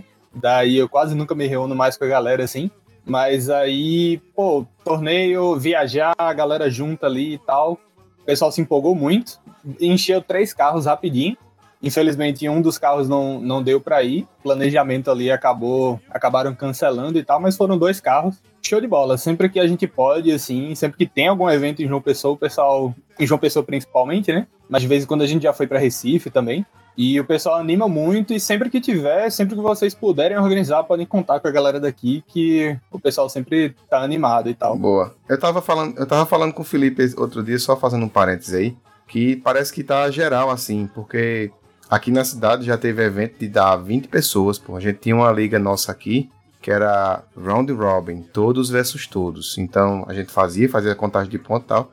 É, se encontrava nos finais de semana e ia jogar nas partidas, né? Já deu 23 pessoas. E hoje, pra juntar quatro pessoas pra jogar dá trabalho. Então eu, aqui na cidade mesmo, eu não faço mais, não tento mais organizar. O tempo que eu tenho, eu jogo no mall e vou, a gente vai partir para organizar esses eventos regionais, que é o que tem, que dá mais gente, dá mais interesse, dá mais mistura de conhecer pessoas novas, entendeu? Sim, sim, com certeza. Até porque nesse tipo de evento não é só o evento em si, né? Você tem o caminho, sabe? Viajar. Com o Doug ali, por exemplo, que é um amigo muito próximo meu, assim, nós começamos a jogar juntinhos e tal, somos amigos, assim, bem- muito próximos mesmo. O Magic aproximou bastante, assim. Então, o Doug, por exemplo, pô, viajar com aquele cara é sempre maravilhoso, sabe? Tipo, a gente morre de rir, a volta pra casa, meu Deus do céu. Tipo, meia-noite, a gente chegando em Natal e morrendo de rir dentro do carro sem parar. Ah, meu irmão, fela, fela da puta foi jogar de Turbofog só pra acanaiar o evento, pô, e terminou em, em top 4, meu irmão. Toda rodada ficava o cara por último, velho. Meu irmão, quando foi pro top 4, ele comeu uns 90 minutos de relógio num round, não tem condições não, velho. muito parecido assim viajar com um grande amigo meu também, meu, meu padrinho de casamento, padrinho do meu filho, que diferentemente do Doug que faz todo mundo rir, vinha roncando no carro. Ah, Aí o motorista que se fode, assim, pra dirigindo com o gordo dormindo. Obrigado, viu, Rodolfo? Você tem que aprender aí com, o- com o Doug, como é como que se anima uma, uma volta. Doug tem, Doug tem 20 anos, tem energia sobrando, eu tenho já quase 40, meu amigo. O negócio que encostou, dormiu. Eu, o que eu acho engraçado vocês falando é fazendo um paralelo também, até explicando um pouquinho também pra galera, do paralelo da comunidade, né, nas, nas regiões do Brasil. Como vocês falaram que é muito mais difícil vocês conseguir fazer um pauper semanal, é melhor a gente se organizar e fazer um, um maior, né, um regional aí. Aqui em Curitiba, por exemplo, já na minha, a, a minha realidade, né, 20 negros, a média, tá? Isso é a média, 28, mais ou menos de 20 a 28 pessoas na quarta-feira. Toda quarta-feira tem essa média. Então, tipo, o nosso pauper aqui já é bem mais consolidado, mas demorou, tá? A gente, isso foi coisa de 3 a 4 anos. De uma galera ali, tipo, ó, vamos lá, vamos jogar. Eu tô com três decks aqui, eu empresto pra galera jogar. E daí depois outro cara foi fazendo isso. Hoje eu sou um desses caras, né? Se você olhar aqui no, em volta, eu tô com um monte de deck, eu tenho um monte de carta aqui jogado assim, que eu fico montando deck pra chamar a galera. Então, nos, nos torneios que tem, cinco decks é meu. Então eu empresto cinco decks sempre É. jogando, né? Então é, tem bastante disso. E, e os nossos Mega Paupers, que a gente chama aqui, que é mais ou menos. Eu tô colocando no mesmo nível que vocês explicou, né? Que é um torneio um pouco maior, que a gente chama pessoas também vêm de do Rio Grande do Sul, tem pessoas que vêm do, de Santa Catarina, até de vez em quando vem pessoas de São Paulo. ah, já veio um ou outro, então, pô, se a gente chama uma pessoa assim, dá um 40, 45 pessoas nesses mega paupers que a gente consegue organizar. Então, é, realmente, tem uma. Tem a- é também a. Quando a gente fala aqui de Curitiba, Santa Catarina, é muito mais próximo as coisas aqui até também, porque uma cidade da outra é bem tranquilo de vir. Inclusive, Curitiba é um ovo, né? A gente tem três cidades, eu consigo ir nas três em menos de meia hora. É muito, muito perto pra mim, pra quem tem carro. Nossa né? Então, senhora. é, isso é, é uma realidade totalmente diferente, por isso que eu falo, acho que a galera também tem isso tudo. A gente demorou pra construir essa comunidade, mas é muito gostoso, assim, a gente ir lá jogar Magic tudo toda quarta-feira e saber que vai fechar, sabe? Não preciso mais se preocupar. Eu sei que sempre vai ter essa galerinha lá, então isso é bem legal, assim. Só também trazendo esse paralelo pra vocês entenderem como é que é a, a diferença, assim. E eu sei que dá pra chegar nisso, tá? Igual eu falei, a gente também tinha quatro pessoas três anos atrás jogando. E hoje a gente já tá com essa comunidade um pouco maior. E Isso que Rodolfo mais ou menos disse é pra nossa realidade aqui de Campina Grande, mas por exemplo, em João Pessoa, lá na, Na Torre do capital, Calango, é. que é a nossa que é a nossa madrinha. É, toda quinta-feira é dia de pauper lá. Então, por exemplo, toda quinta-feira tá dando 15, 16, vi- a- acho que o acho que o máximo que eu já peguei lá foi acho que 18, 20 jogadores. Já, já teve campeonato, já teve é, campeonatozinho lá de a gente jogar com essa galera. Mas aqui em Campina Grande em si, eu acho que deu uma morgada muito nesse nessa galera assim do Pauper, porque a loja que nós tínhamos, ela, ela Gera fechou, não foi, Rodolfo? Na pandemia ele teve que fechar, entregar o local físico e ficou na residência dele e tal. Então a gente aqui na cidade que a gente mora não tem loja praticamente pra jogar, né? Tem e não tem, mas mesmo assim o pessoal na pandemia morgou do Pauper e aí partiu pra outros formatos, tem uma galera migrando pro Pioneer e tal.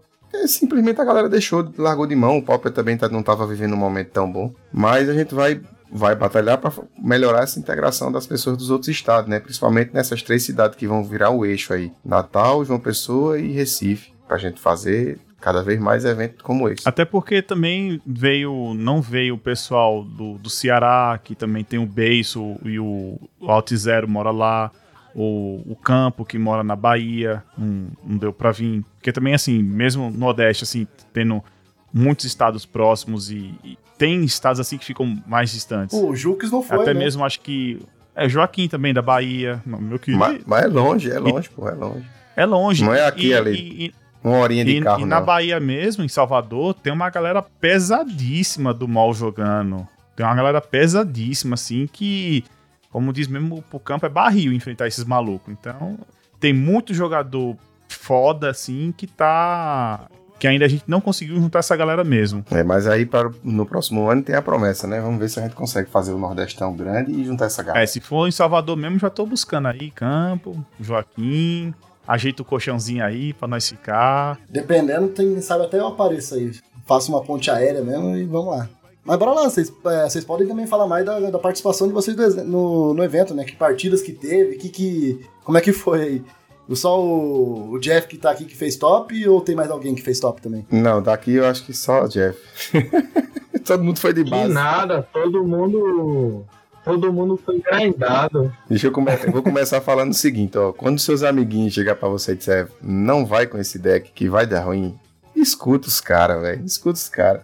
Eu escolhi, eu escolhi jogar de Mardu Synthetizer. E aí o Carlos chegava pra mim e falava, velho, isso não vai dar certo. Isso é uma porcaria. Muda de deck. O Barf, o Barf falava, velho, vai de afim, é melhor pra tu. Matana, vai, vai de qualquer coisa, vai de burn. Mas não joga com isso não. Mas, velho, eu não tava na vibe de jogar tryhard, sabe? Quando você não quer jogar tryhard. Eu, a gente tem, a gente aqui, eu e Felipe, a gente tem a pool praticamente toda do Pauper. Qualquer deck que, que quiser montar tem. Mas você tá naquela vibe de, ah, eu vou, eu vou pra me divertir, eu vou pra, eu vou pra conhecer a galera, eu não quero jogar tryhard. Aí eu falei, não, não vou. Oh, não deu outra, meu irmão. Um 4. Jogou Meu que Deus. sabe. Comecei, Nem mais nem menos. Comecei-. Comecei jogando, comecei a primeira partida foi contra o Ryuk, contra o, Dog. Eu de Mardu Synthetize e ele de Turbo Fog. Eu olhei assim, meu irmão, sério que tu tá de Turbo Fog? Eu falo, sério. Aí lá vai eu. Sobe, sobe Synthetize, desce Synthetize, baixa carta, sobe Tize, desce Tize, e lá vai. E ele, quando pensa que não, Weather Day Storm pra 50. Eu olhei, porra, concedo. concedo, vamos G2. Aí quando vê G2, o, o cara, mesma coisa, pô, anulando tudo, eu falei, ah, velho, quer saber? Tá eu concedo, vai. Já tava faltando 5 minutos de relógio. Aí no round 2 eu peguei o Leonan, o Live One, de Affinity. Aí meu deck, meu deck, ele tava preparado pra pegar Affinity e Burn. Sério, no mall, eu, eu- as partidas que eu joguei contra Affinity eu ganhei. Eu perdi algumas pra Burn e tal. Mas aí fui jogar contra o, o Live, né? Aí haja, haja fazer shuffle no baralho. Pá, pá, pá. O Mulligar 5. Eu olhei assim, vou equipar essa mão, vou equipar, tem nem. E aí o bicho veio, como a gente fala aqui, o bicho veio abufelando, atropelou. Aí G2 eu, eu botei todos os sides, velho. Meu side contra a Fint, velho. Eu subia, eu subia 8 cartas, 10 cartas do sideboard, velho, contra a Fint. E simplesmente não deu, velho. Não- o baralho não quis, não rodou. No round 3, peguei mais um membro do Asa Branca. Peguei Lindoso. Pronto. Foi a única que eu ganhei. Eu ganhei pra Lindoso. Que aí o deck veio mesmo do jeito que era pra vir. O Mardu pegou a finta, a finta não fez nada. Só assistiu. Bicho mentiroso, tu dessa carteirada, lindoso, com 7 não tá expulso. Não, senhor. Meu amigo. Subiu os Dust Dust Main Deck, né? Eu vi que era o Lindoso, colocou os Dust Dust Main Deck ali e bora. Meu amigo, quando, quando, o deck, quando o deck vem cadenciadozinho, me animei, né? Eu falei, ah, não, agora aqui, se eu fizer 3-2, dá, pra- dá até pra pegar um top, talvez. Aí peguei um Mono Black Burn. Aí eu, é, meu baralho tem muito life gain, tá preparado contra Burn. Cadê, velho? Meu irmão não, não veio, velho. Aí perdi G1, G2 eu botei o side todo contra, contra Burn também, subi umas 5 cartas só de ganhar PV, não veio, o cara me atropelou. E no último round peguei um Kudota Burn, que hum, também não deu de jeito nenhum. Aí foi um 4 e depois fiquei só na stream, só ali na, na coordenação ajudando a galera e pronto. Mas foi muito bom de todo jeito. No meu caso, eu fiz um 4-2. Não, foi um 4-1. 3-2, 3-2. Gabriel. Ó, 3-2. Então, eu, eu estou bem hoje. Na primeira rodada eu enfrentei um herói. Aí eu já pensei, o que é que eu tenho de insight contra isso? Porque eu fui preparado para Affinity, Calgates, é, Burn e o B. Aí o herói que eu, eu só tenho o Kenku e olha lá. Aí fui jogar G1. G1 eu equipei a mão com duas lentes e um monte de pedrinha. Comprei tudo, achei nada. Aí morri. G2 ganhei, G3 comecei com quatro lentes na mão. Eu comprei por seis turnos de terreno e foi isso. comprou o que sabe, amigo. Ó, não, não- não treinou os draw, bicho, dá nisso, velho. Eu tenho que fazer mal prêmio no físico. Tá complicado. A assinatura não cobria. Exatamente. No Round 2 eu enfrentei é, o Paladino, ele de Affinity, ganhei, foi um jogo bem acirrado, mas acabei levando. No Round 3 eu enfrentei outro Affinity, ganhei também. E no Round 4 eu enfrentei o Live, que também estava de Affinity. Aí eu perdi. É, teve uma, um final do, do G3, o- eu estava com 12 de vida, e o Live com aquela board de 2 mil força, Blood Fountain, três cartas na mão, cheio de resposta. E eu com 7 na mão, olhando sério. Ele pensando que eu tinha todas as respostas do mundo. Só que a minha mão eram seis lands e um Blue Elemental Blast. E eu só olhando sério pra ele. E o Toggen, que tava do meu lado, só gargalhando de rir. Até, até- o juiz chegou do lado e começou a rir junto pô, com o Toggen. Eu, não, velho. Sem condições. E no- na última, eu, eu enfrentei um Infect que eu acabei levando. Pô, até Infect, da hora demais. Foi, foi, mas aí é largo, vice, porque o, o, o cabo do Infect, Álvaro, enfrentou não sei quantos Affinity e os caras só tinham achado um Crack Clan. Aí contra o Luffy, o Luffy, Luffy acha bem uns 5, 6. Como é que pode? Não, pô, é porque eu tinha três de main deck, pô. aí Eu achei só os três. Só, só, E só. mais dois no bolso. Só o suficiente, né? Exatamente, só o suficiente. Rapaz, eu vou deixar Jeffinho falando por último, que a jornada dele foi mais longa. A, a jornada do herói, do campeão. eu, eu também eu fui com o deck do, do coração, peguei o Scredzinho, eu falei, não, vamos passar raiva com o Scred mesmo, bicho. Deck, eu acho que foi o único Fadas que tava no campeonato inteiro. Tinha, acho que tinha uns 10 Affinity, tinha, tinha uns Boros, tinha muito Burn também. Aí, na primeiramente, peguei um caba de Recife, desenvolvendo o jogo, o bicho faz um Kenku. Eu falei, puta que o pariu, velho. Como é que eu respondo isso? Não respondo, só, só choro. Aí quando o bicho fez segunda aí, valeu, concedi. Mas eu tava tendo muita dificuldade nas matches contra o Affinity. Aí eu resolvi testar uma carta chamada Shattering Blow. É uma mana híbrida vermelha e branca, um incolor que diz instantânea. Exila o artefato alvo. Eu falei, não, vou testar esse negócio, porque se tiver uns engraçadinhos jogando com Kenku, o cara papoca a lenda, então quando o Affinity começa com essas lendas indestrutível, geralmente o cara, os Affinity equipa uma mão meio arriscada, com duas lentes e vai desenvolvendo o jogo, o cara, se você estourar a dual, você tem uma chance de quebrar as pernas do Affinity. Eu falei, vou testar essa carta. Eu subi, meu amigo, pense um, uma cal fantástica assim essa carta, fantástica, uma resposta que o Scred tem contra contra essas lentes indestrutível, contra alguns tipos de artefato, enfim. Papai Toggen. Papai Toggen. Só mudando que, na verdade, ele tava de Jeskai no Mecha, que era Jeskai Ephemerate. Affinity. As Grixis Affinity. Foi? Eita, bicho, a, a memória. A memória não, a cabeça que tá boa. Um Jeskai, um Jeskai É tudo a mesma coisa, além de indestrutível, virada. Tudo roubado, velho. Aí G2 consegui ganhar, o Shattering Blow veio, veio, consegui ganhar, e G3, G2, G3 também.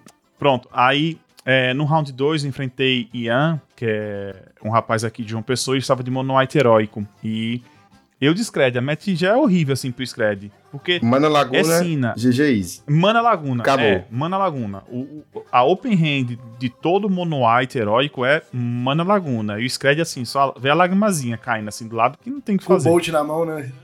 E quando a pessoa diz que Magic é 100% sorte, assim, depois dessa match eu, eu acredito. Porque G1, a única resposta que eu tinha era Michael Truth main deck.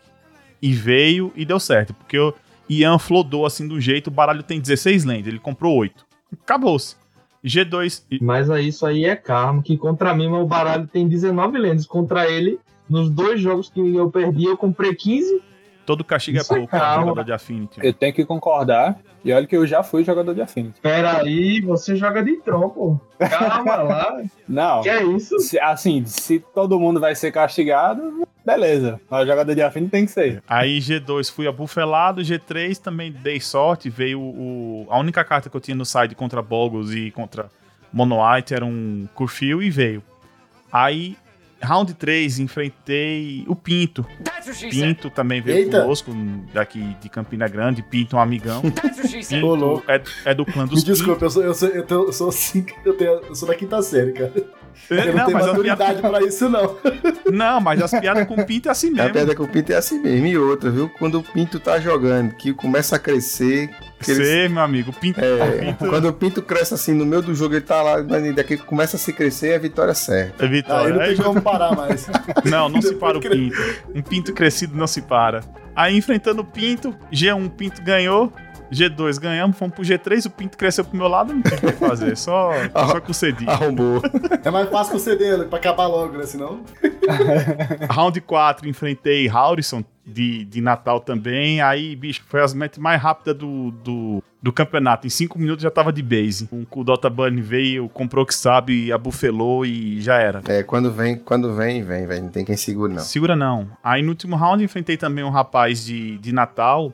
Ô Jefferson, qual o nome dele que tava de bola? Tava de Boggles é Cassiano. Enfrentei Cassiano. Deu certo, consegui ganhar 2 a 0 Aí ficou naquela expectativa pra subir pro top 8. Ficou eu, um, o- acho que é Gabriel, que tava de Mogwarts, né? Que ele topou. né, Ele tava. É, Sim, que Gabriel, foi pra né? final. Isso. Gabriel, Gabriel Álvares.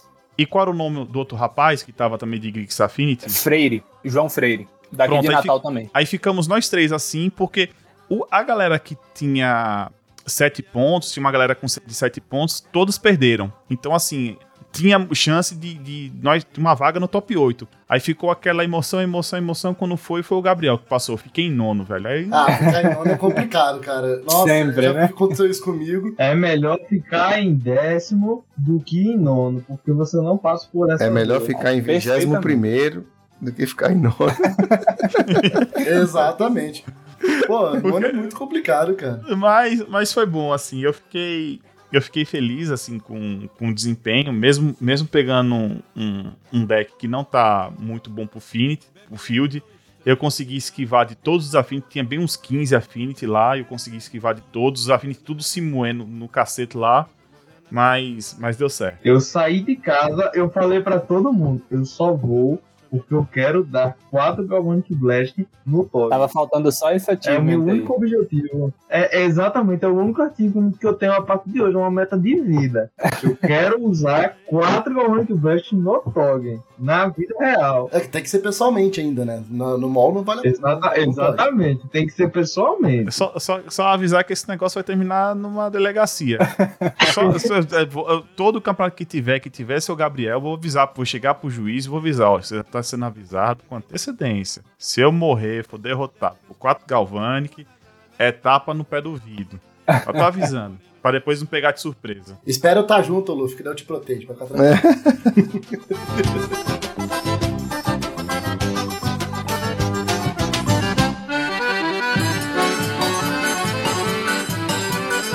Fala aí, Jeff, como foi a tua, a tua jornada do herói? Cara, muito show. Eu adorei o, o torneio. Sempre que eu vou aí pra, pra João Pessoa, pra Recife, que eu. Recife eu costumava ir mais pra jogar Legacy e tal. Mas aí pra João Pessoa eu já tinha ido duas vezes pra jogar Pauper. E sempre que eu fui pra aí foi uma experiência fantástica. Esse em específico foi, foi excelente, assim. Eu gostei muito da organização de vocês, do apoio da loja e tal. Primeiro jogo foi a final, né? Eu nunca imaginei que eu iria enfrentar ele na final. Que a gente, nenhum de nós imaginou que fosse se enfrentar na final quando a gente jogou lá na primeira partida. Mas foi contra o Gabriel, fez o top lá de Mogwarts. A gente jogou na, na primeira partida.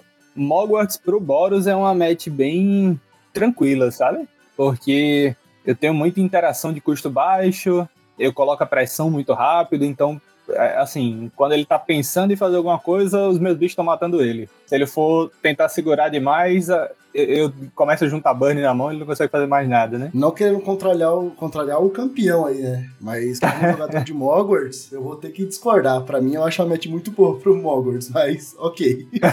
eu jogando de Mogwarts, eu acho muito fácil mesmo. Mas é porque eu acho que Jefferson tava com o Boros Kudota, pô. Então ele devia ter vindo muito abufelante. É, o Boris Kudota é tipo. Eu não preciso me apressar muito, né? O plano de jogo meio que é isso, eu não preciso me apressar tanto. É fazer uma criaturinha aqui, outra ali, quando tiver mana sobrando assim, mas o negócio é ter interação pra não deixar o cara combar de surpresa. Porque se o jogo se alongar, geralmente o Boros ganha, sabe? Então é muito cara advantage, sintetizador, quando começa a subir, descer, subir, descer, meu amigo. E outra que teu baralho tinha, além das interações normais, que são os burns pra remover as criaturas, tinha dois Destroy Evil de main que podia pegar os Makeshift Munition do cara de surpresa, né? O cara tá ali, a Makeshift Munition, cara. Destroy Evil, já quebrou uma peça do combo. A makeshift, inclusive, é muito boa pra esse segundo plano, né? Tipo, pra tipo, ah, vamos grindar e tal. O cara fica segurando o combo e vai tentando colocar pressão e a makeshift ela finaliza ali, ela põe essa inevitabilidade. E Destroy Evil, eu consegui usar o Destroy Evil assim em alguns momentos chave e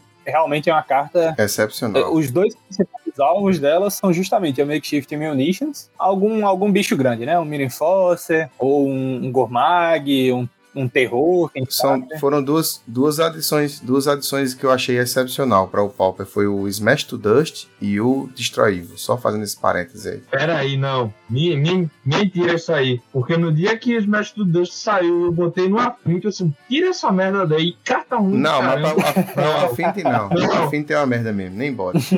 O Affinity tem, tem estrago muito maior. Tá, tá gravado nesse podcast que eu fui a primeira pessoa no review de Dominária que eu disse: essa carta vai jogar. Aí, Lucão, 2 de 5, carta ruim da porra. Avisei, eu avisei. Quando a gente entrava no grupo do Discord, era todo mundo zoando, dizendo, não, essa carta é muito ruim. Agora todo mundo, ah, essa carta é incrível. Não, Nanina não. Eu, eu acho ela realmente uma carta muito boa, mas eu não sei se ela é tão boa pro meta atual, assim. Por isso que eu optei por não usar, no caso, né? Geralmente contra o Affinity, por exemplo, tirar, fazer esse um por um, tirar um artefatinho ali, geralmente não é não é lá um, algo muito relevante na match, até porque ele tem. Você vai destruir um artefato, ele faz uma disputa, compra duas cartas na sua cara ali, é, com aquela. E, e ainda tirou o valor da sua carta. Daí eu acabo, acabo não gostando muito dela contra o Affinity por causa disso. Apesar de funcionar aqui e ali. A destruição, tipo as barreiras, ok.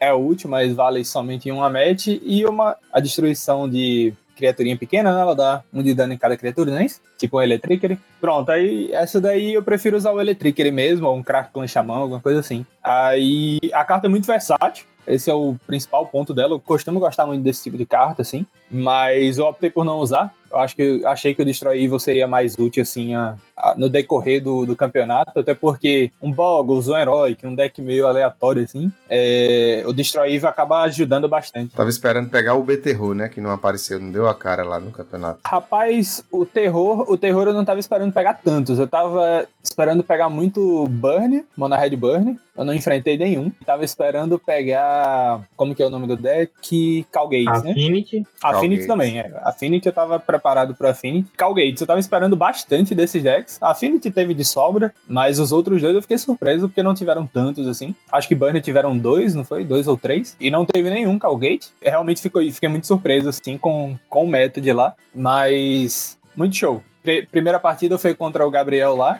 Consegui ganhar ali, segurando as emoções, é, segurando o combo dele, colocando pressão aos pouquinhos. O segundo game, cara. Segundo game foi foi contra, deixa eu lembrar. Segundo game, acredito que tenha sido contra um Burn, não tenho certeza agora. Mas o segundo game, enfim, segundo game eu joguei, ganhei de 2-0 também. Isso eu lembro, as três primeiras partidas eu ganhei de 2-0. Não lembro exatamente qual foi o segundo deck. O terceiro foi uma match kill contra o Cassiano, né, daqui de Natal, que jogou de Boggles, jogou contra o contra o Togen ali no último round. Acabei ganhando dele ali por muito pouco, tudo calculadinho. Passasse pra ele de volta, ele me matava. Então foi bem, bem calculadinho mesmo assim o jogo. Depois eu joguei contra o Gru LD, deck, deck forte, deck pesado. É, a Destroy Evil brilhou muito nessa match também, destruindo aquela One Utopiazinha ali no começo, ou destruindo aquele Altisauro, que muitas vezes estabiliza o jogo, né? Você joga ali, ele faz a cascata. Aí foi a carta do jogo mesmo, viu, velho. Não, a Destroy Evil tá muito bem posicionada, né? É que então, tem o Destroy Evil e tem uma que é bem parecida, que é o Clérigozinho lá também, né? O Drawbringer Cleric, que também tem bastante efeito bem interessante pro meta também. Então, acho que são cartas bem similares que o branco recebeu, assim, que joga bastante. As duas são, são bem versáteis, né? Você pode usar em. Você pode escolher o efeito e tal, então tem situações de jogo diferentes. Uma remoção, outra é um corpozinho ali. O Downbreaker Cleric eu não cheguei a colocar, não achei espaço pra ele. Tava esperando muito burn, então coloquei quatro Lone Missionary de side, mas acabei não, não enfrentando muitos burns. Contra o LD eu perdi. Foi uma partida bem acirrada, assim. Acho que passou- chegou a passar na stream, não foi, Rodolfo? Passou. Foi uma partida bem acirrada e tal. O cara jogou muito bem, ele é, calculou tudo direitinho, conseguiu ganhar ali. E o último jogo, o último round foi era contra o Olavo e a gente empatou porque já tínhamos o, o top garantido, né? Aí acabamos empatando. Aí quando entramos no top, peguei justamente o Olavo, justamente o Olavo. Não, mas o Olavo, mas o Olavo foi na quarta de final, pô. Você pegou ainda o top 8, a primeiro round. Ah, verdade. É, o, o Olavo enfrentou o LD. Exatamente, Isso, exatamente. o Olavo enfrentou o LD, o Olavo tava de Affinity. Eu acho que você, se eu não me engano, pegou um G-Sky com um Tô de Costas, esses negócios, não foi? Isso. Tô de costas, né? Então, de costas é muito bom, né? Eu já gostei. Isso você, isso você aprendeu com o Alt, né? Isso, rapaz, assim, parênteses. Vocês é, que estão escutando, vocês. Um espetáculo à parte é você escutar os apelidos das cartas que o Alt Que inventa. coloca. É, amigo, é engraçadinho, velho. Ou então o choro que ele manda. Sem chance para o Tô goleiro. de costa, cu frio e assim vai. Strups, strups, Make, make Chups Munition. make nicho. Aí, eu tava jogando contra aquele Okiba Reconis Raid, aí o bicho tem Menez, né? Aí eu, ele tava vendo a, a, a stream, a gente jogando pelo Discord, aí o cara atacou. Eu fui bloquear com uma criatura só. Aí ele falou: Não, pô, não bloqueia com a criatura só, não, que ele tem manei, é, menagem. Aí eu, como? Como assim, meu amigo? O ratinho Como tá que você bom. chegou nessa conclusão, né, meu velho? E a gente só atrapalhando o, o Takamura. Não, que é isso, pô, tranquilo. Enfim, quanto à partida do top 8, é verdade. Na primeira partida, é, o, o Olavo realmente foi no top 4. No top 8 foi o Rodrigo, daqui de Natal também. Foi no, no mesmo carro que eu. Inclusive, a gente tinha ido da outra vez que a gente foi para João Pessoa também. Da outra vez foram quatro pessoas no carro e três fizeram top 8. Dessa vez foram cinco pessoas nesse carro e as cinco fizeram top 8. Então, o pessoal realmente foi em peso, assim. Tipo, os jogadores excelentes aqui na cidade. Muito, muito orgulho de jogar com o pessoal aí. O Rodrigo tava de GSK e Ephemerate. GSK e Ephemerate lá. O Rodrigo, ele gosta de fazer as próprias listas. Ele se recusa a todo custo jogar com, com lista de outra pessoa. Montou um GSK lá próprio dele e foi embora. Fez top 8 com o deck. Consegui ganhar. Primeira partida foi meio gratuita pra ele, assim. Ele ganhou fácil. A segunda foi meio gratuita pra mim, ele zicou ali. E a terceira foi de fato uma partida bem acirrada. Fui usando as emoções assim o mais sabiamente que eu pude. Foi tentando gerar o valor, encheu a mão de carta, mas, mas não conseguiu segurar a pressão. Acabei ganhando. Infelizmente tirei uma, um amiguinho daqui de Natal do top, do top, né? Mas no caso da semifinal, mas, mas acontece. Alguém tem que, tem que ganhar, né? Daí no top 4 foi, foi contra o. Olavo. O Olavo, de fato. Pronto, aí o Olavo, a gente tinha empatado antes e foi tirar, foi sair na mão agora, cinco minutinhos, sem perder a amizade, pra poder resolver, resolver a treta. Foi 2 a 0 Foi 2 a 0 No primeiro jogo eu vim com Kudota, Kudota na mão inicial, vim com Glint Hawk, algumas coisas que poderia agressivar bastante assim. E eu vi que ele deu uma zicadinha, acho, acho que faltou a segunda land, a, a terceira land, quer dizer, alguma coisa assim. Eu vi que ele se atrapalhou um pouquinho ali. E eu falei, é a hora. Enchi o campo, fui pra cima, coloquei pressão. Quando ele começou a voltar pro jogo, eu comecei a gerar card advantage. E aí eu comecei a achar burn e tal, consegui finalizar. Segundo jogo foi na base do Gorilla Xamã. Eu tava usando quatro. Quatro Gorilla Xamã e, qua- e três relíquias. Quatro gorilas chamando, pera. Quatro gorilas chamando. Quatro Que ódio é esse? Não é isso, velho. Nem o Dust to Dust, bicho. Assim, eu não entendi. Eu fiquei vendo assim, mas por que os, os- não, não usar os Dust? No caso, cara, Dust to Dust aqui, aqui em Natal o pessoal não tinha. Eu faz tempo que não atualizo. Ah, meu irmão, faltou as conexões. Faz tempo que se- não atualizo a, que não atualizo a- as listas e tal. Tipo assim, eu tenho muita carta. O Rubens tinha falado sobre ser assim, tipo, o monarca das cartas da cidade, assim, ter todos os decks, emprestar. Nossa, quando eu vou pra lojinha aqui, eu levo cinco, seis decks e empresto assim. Muitas vezes é como ele falou, mais da metade do campeonato tá com deck meu emprestado lá, né? Então acontece muito. Doug montou uma pool gigantesca hoje em dia, do mesmo jeito. Mas Dust to Dust tinham algumas pouquinhas aqui na cidade. Eu tinha falado com o Doug e tal, e acabei não- decidindo não colocar. Eu falei, não, vou para um plano de, é, de Gorila Xamã e Relíquia. Vou focar nessas duas coisas e vou agrar, vou pra cima. Eu sei que o deck ele tem um potencial de agro muito forte contra o Affinity. O Affinity ele costuma segurar o jogo, costuma voltar pro jogo é na, na base do artefatinho que volta a criatura do cemitério, né? A Blood, Blood Fountain. Blood Fountain. Essa carta é foi uma adição muito gigante pro Pauper. Inclusive, E aí- inclusive, Gigante e ruim, né? inclusive tem gente que, que pede o ban dela, né, Felipe? É, eu, eu, eu acho que, assim, se tem alguma coisa assim do Affinity hoje pra, palpável pra ser banida, é o a É nada, pare disso. Você prefere Tem a nada. fonte ou as lentes? Nenhum dos dois. Meu peru. que deixe como tá. Aham. Pode banir tuas stutter aí, pô. Strup Tá Strup faz o quê, velho? Strup Strup não faz nada mais, não. Já foi isso o tempo dela. Quem, quem arrisca? Pode voltar. Bane por precaução. Que nem foi com Gush. É, só abrindo também outro parênteses. Tá, foi, foi aconteceu uma coisa engraçada, porque eu tava junto com o Martinez na. Sendo o repórter de campo. Como a gente tá escutando na rádio, tem o, o- o narrador, o locutor que tá narrando o jogo, e sempre tem um repórterzinho de campo que tá lá, dando as hipóteses, sabendo como é que tá a partida. Bicho, desesperador, velho. Vendo a mão de Olavo, vendo as coisas, assim, tipo, velho, Olavo travadaço, bicho. E, e Takamura só play, play, play, desce, desce Hawk, sobe não sei o que lá, e desce Hawk com o Dota com a porra lá.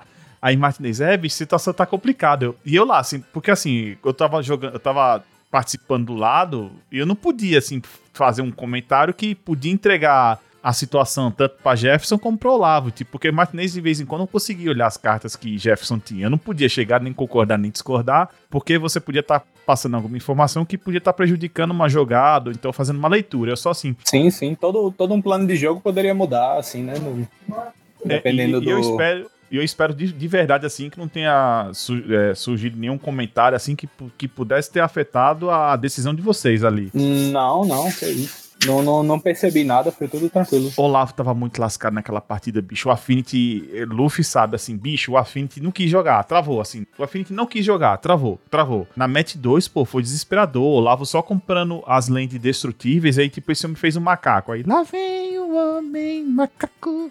Pá. Correndo atrás de mim. Homem macaco que não tem alma. E nem coração. Já acabando com o jogo, acabando com sonhos, destruindo lares, acabou com, com as lentes tudinho. e Depois, aí Olavo tava com uma Blue Blast na mão. O top deck de Olavo foi a Land. Aí Olavo baixa a Land azulzinha. Aí daqui a pouco o Takamura volta com outro macaco. Olavo pegou.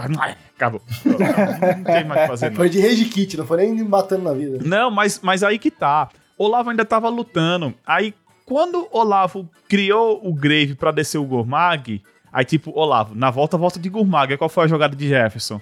Relíquia, história relíquia. Aí, puta merda. Aí foi o, a- o prego no caixão, virou a ponta e acabou-se. Pois é, cara. A relíquia, gorila e relíquia são uma combinação assim fortíssima contra o Affinity. Porque você, o gorila ele faz aquele 2 dois por 1, um, 3 por 1, um, e a relíquia ela, ela vai impedindo esse jogo de da fonte ali. O Gurmag ele não é muito problemático, porque pro Boros, pelo menos, né? Pro Mardu, por exemplo, que o Rodolfo tava jogando é um pouco mais problemático no sentido de, tipo, você tem mais emoções, você tem mais emoções assim pra tirar. Tava jogando com três Journey, dois Zeto e um Terminate, pô. O Mag não era problema nenhum, não. Pronto, é. No, no caso do Boros, geralmente isso daí é resolvido na base do Champ Block e sacrificando pro Makeshift, né? Esse, esse plano de jogo muitas vezes é o que ganha. É o que ganha maior parte dos Game 1 contra o, o B-Terror, por exemplo. Principalmente se ele faz o Life Link na criatura ali. Porque eu bloqueio, sacrifico, dou o dano nele e ainda impedir ele de ganhar vida, né? Contra o B-Terror, principalmente no Game 1, que ele ainda não tem Hydro Blast na mão, esse loopzinho aí é, é muito forte. Então, contra o Affinity vai dando uns champ block ali, os voadores vão batendo e burn, burn finalizou. Contra o, o Gourmag, assim, né? Mas, de fato, é, é, o principal é impedir a fonte de funcionar. Mas naquela hora eu vi que ele podia ter um Gourmag na mão ali, poderia ter. poderia fazer e, e, e dificultar um pouco o jogo. Eu falei, é, vamos na. Vou logo remover aqui e aproveitar para dar um drawzinho, ver se eu acho aquele sintetizador e tal. Porque eu comprei algumas terras também, fiquei meio flodado. Mas aos pouquinhos o Boros ele vai, acha uma cartinha e dá um drawzinho, acha outra e outra e vai virando uma bola de neve, né? Aí eu consegui levar esse jogo aí. É, essa já foi a final ou ainda tem agora? Falta a final. Não. Foi a semifinal. Foi a semifinal. Agora a final vem agora. Pronto, a final foi o rapaz do. Rapaz que eu enfrentei lá na primeira rodada, é Gabriel, aqui de Natal também. O Gabriel, ele tava jogando de Mogwarts, né? Conseguiu chegar, chegar muito longe, assim. Foi muito legal porque do pessoal que fez top 8 desse, desse carro que eu falei, as cinco pessoas, um deles estava de Burn, que é de fato um deck muito presente no meta, e os outros quatro estavam de meta, de, de deck off meta, assim, né? GSK Ephemerate, que não faz muito parte do meta mais, é meio lento. Um Boros, que não costuma aparecer, um Turbo Fog e um Mogwarts, que, que apesar de ser um deck muito forte, não, o pessoal não, não, não é muito popular hoje em dia. E aí eu achei muito, muito legal, assim, que a gente conseguiu fazer top com os decks diferentes. Enfrentei ele ali na final, ele tava muito cansado, cara. Ele tava muito cansado. Primeiro jogo ele tentou combar, lembro que ele apressou um pouco pro combo, eu consegui dar, ter dois burns ali, certeiros. E no segundo jogo eu fiz Traben Spectre, comecei a bater, Glint Hawk voltando além de artefato, jogando ela de novo para poder ter duas manas pro Destroy Evil e uma mana pro Galvanic. E coloquei, consegui colocar o clock bem rápido e tal, e segurar as respostas. Comecei a fazer relíquia atrás de relíquia também, fui cavando o deck e achando. E aí ele não, não conseguiu fazer muita coisa. No finalzinho ali do, do- da final, ele tava muito cansado e, e aí ele, e ele tava muito preocupado, assim, por, por erros e tal, de, de cometer erro no sentido de do juiz chamar a atenção, que ele já tinha tomado, acho que duas warnings e tal. Ele foi tentar combar, o último combo, se eu tivesse a resposta eu tinha, se eu não tivesse ele ganhava. Ele foi iniciar o combo, errou os triggers, aí a- o juiz acabou interrompendo a partida e finalizou ela ali. Eu tinha as respostas, mas acabou dando o terceiro warning e ele foi desclassificado. Mas eu tinha as respostas, eu ia responder, ele não ia, não ia conseguir combar de todo jeito, e eu ganhava na volta. A, a, a partida acabou sendo interrompida, ele tava realmente muito, muito cansado. Mas a, o jogo aconteceu basicamente todo, né? Chegou no último turno ali. Enfim, o campeonato foi excelente. Cada jogo, assim, que eu joguei foi. Os jogadores foram muito bons. Lembrei da partida que eu joguei lá no, no Suíço, que eu não, não lembrei qual era o deck. Foi um outro Affinity, do rapaz que me tirou do top da primeira vez que eu fui pra João Pessoa. Eu tava de Tron, ele de Affinity. Ele me tirou do top ali na última partida. Dessa vez eu consegui ganhar dele. Jogou muito bem, uma das. Eu não lembro o nome dele agora, mas uma pessoa fantástica, assim. Tipo, jogando contra ele, ele não, não atrasa o jogo. Joga muito bem em questão de, de regras, assim. O pessoal de uma pessoa sempre foi muito receptivo nesse sentido e, e sempre jogou muito bem e tal. Excelente. Ah, show demais, Jeff. E parabéns aí pelo. Pra, por conseguir, na primeira edição, já consegui já ser o campeão, né? E agora o troféu é seu. Tem que ficar defendendo ele aí até alguém conseguir roubar. Né? É, teve também um intervalo pro almoço, e aí foi quando o Papai Tog me adotou, pagou meu almoço, foi lá, amarrou meu cadastro quando desamarrou, foi me chamando de filho pro, no restaurante. É meu filho, não sabe papai? ajeitar, ajeitar o bichinho. Que eu olhei pra cara dele e falei, Rodolfo, dá vontade de levar pra casa pra criar esse menino. Você sabe que o Luffy é Monarques, né, o, o Tog? Por enquanto, né? Não mais. Por enquanto, é. Não, não mais. Você não viu não a foto Você- dele assinando ele assinou- a rescisão de contrato? Ele assinou um contrato com sou o Asa. Sou monarca, mas não, pô, eu não fiz lá o contrário. O que tá acontecendo, Luffy? Pelo amor de Deus. Era. A gente tem que ter algum. ah, Tem que ter no Brasil inteiro, Monarques. Não é esse negócio, Não pode ficar, tá? Em janeiro já, já sou vai lá, já tem a camisa. Eita, tá complicando. E olha, notícias, notícias aí, ó, no, no, no mundo. No, no mercado da bola aí, do, do médio. Aquela coisa, né? Eles estão me pagando tanto, vocês pagam quanto? Pra Isso, isso aí aqui. agora é pra ter aquela musiquinha lá da, da Globo, quando tem. Breaking news agora. Luffy, Luffy vai deixar. Eita. Disso de brincadeira, tá? Por favor, não me tire. O Obrigado, gente. O aí. shake, o shake aí com 100% de aproveitamento. Não falhou um. Não falei um convite. Não, teve sim, um almoço fantástico. Pô. A gente saiu pra, pra almoçar ali, uma costelinha de porco ali no barbecue, um- uma carninha de sol na nata. Vocês aí que não são muito acostumados com isso, um rubacãozinho. E a gente tava com pressa, porque o nosso grande Togger fez questão de, não, bora almoçar no chinês, bora almoçar no chinês. A gente foi lá. O almoço não ia ficar pronto na hora, a gente teve que sair faltando uns 20 minutos, aí foi pro outro almoçar. Quase que a gente não almoça. Quase que ninguém almoça por culpa de Togger. tira- Não, meu amigo. Tirando o Jefferson, tirando o Jefferson, nenhum de nós, nenhum de nós trouxe troféu nem medalha, mas trouxemos grandes lembranças desse evento. Não, com certeza. Eu trouxe o troféu e as lembranças. Maluco, aqui em Campina Grande, se você for aqui no, no chinês e pedir uma barca de yakisoba, ela chega em 5 minutos. Cinco Tô minutos. mentindo, gordão. Tá, não, é cinco minutos. Não dá tempo você ligar só uma barca, ele já vem com ela no carrinho. Assim. Já tava com ela na mão, né? Só faz Ah, entregar. chega na mão. É, o bicho, o, o bolinho, o rolinho primavera demora mais do, pra ficar pronto do que o yakisoba.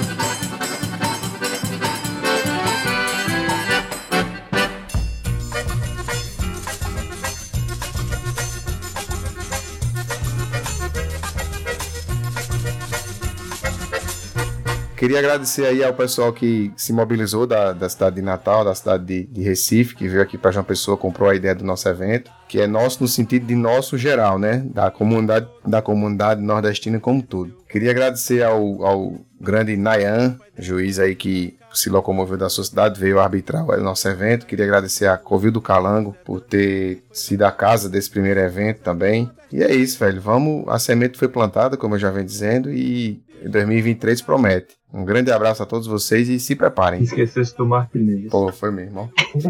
Mas já agradeci, já agradeci Martinez lá atrás, tá bom. Mas Lucão bota aí na, na, na edição. Edita aí, Lucão, edita É, aí. Do nada aparece Martinelli. Agradeço a Martinez no meio do nada. assim. Gostaria também de agradecer ao Martinez, que comprou a ideia também da stream. A- Não ia ter stream, ia ser só assim, no máximo filmando a- as mãos da galera. Mas aí o Martinez comprou a ideia e, e abraçou a causa também. Fez aquela stream maravilhosa. Muito obrigado, Martinez. Tamo junto. E é isso aí. Valeu! Aí depois a gente não é mais chamado pro podcast, já tem motivo, né? Ei, não, pobrezinho, bicho. Cadê? Qual o nome do Juan, Juan Navarro? Ele, ele não, Juan. Juan saiu da geladeira, né, bicho? Diga pra mim que saiu da geladeira. Não, o Juan tá sempre aí, não tem essa não. O Juan é, nosso, é o- é o nosso chaveiro. Juan, o cheiro. Mas e vocês, galera? E aí, já tem um campeonato regional também na região de vocês? Manda aí pro nosso monarchs.gmail.com. Conta aí também pra, pra gente se vocês também têm outros campeonatos grandes aí pra gente tá cobrindo. E é isso aí. Vou ficando por aqui e espero que tenham gostado da minha primeira participação em como host. E é isso aí. Fim do turno. Draw do Monarca! O cheiro da coroa que já entreguei todo meu amor.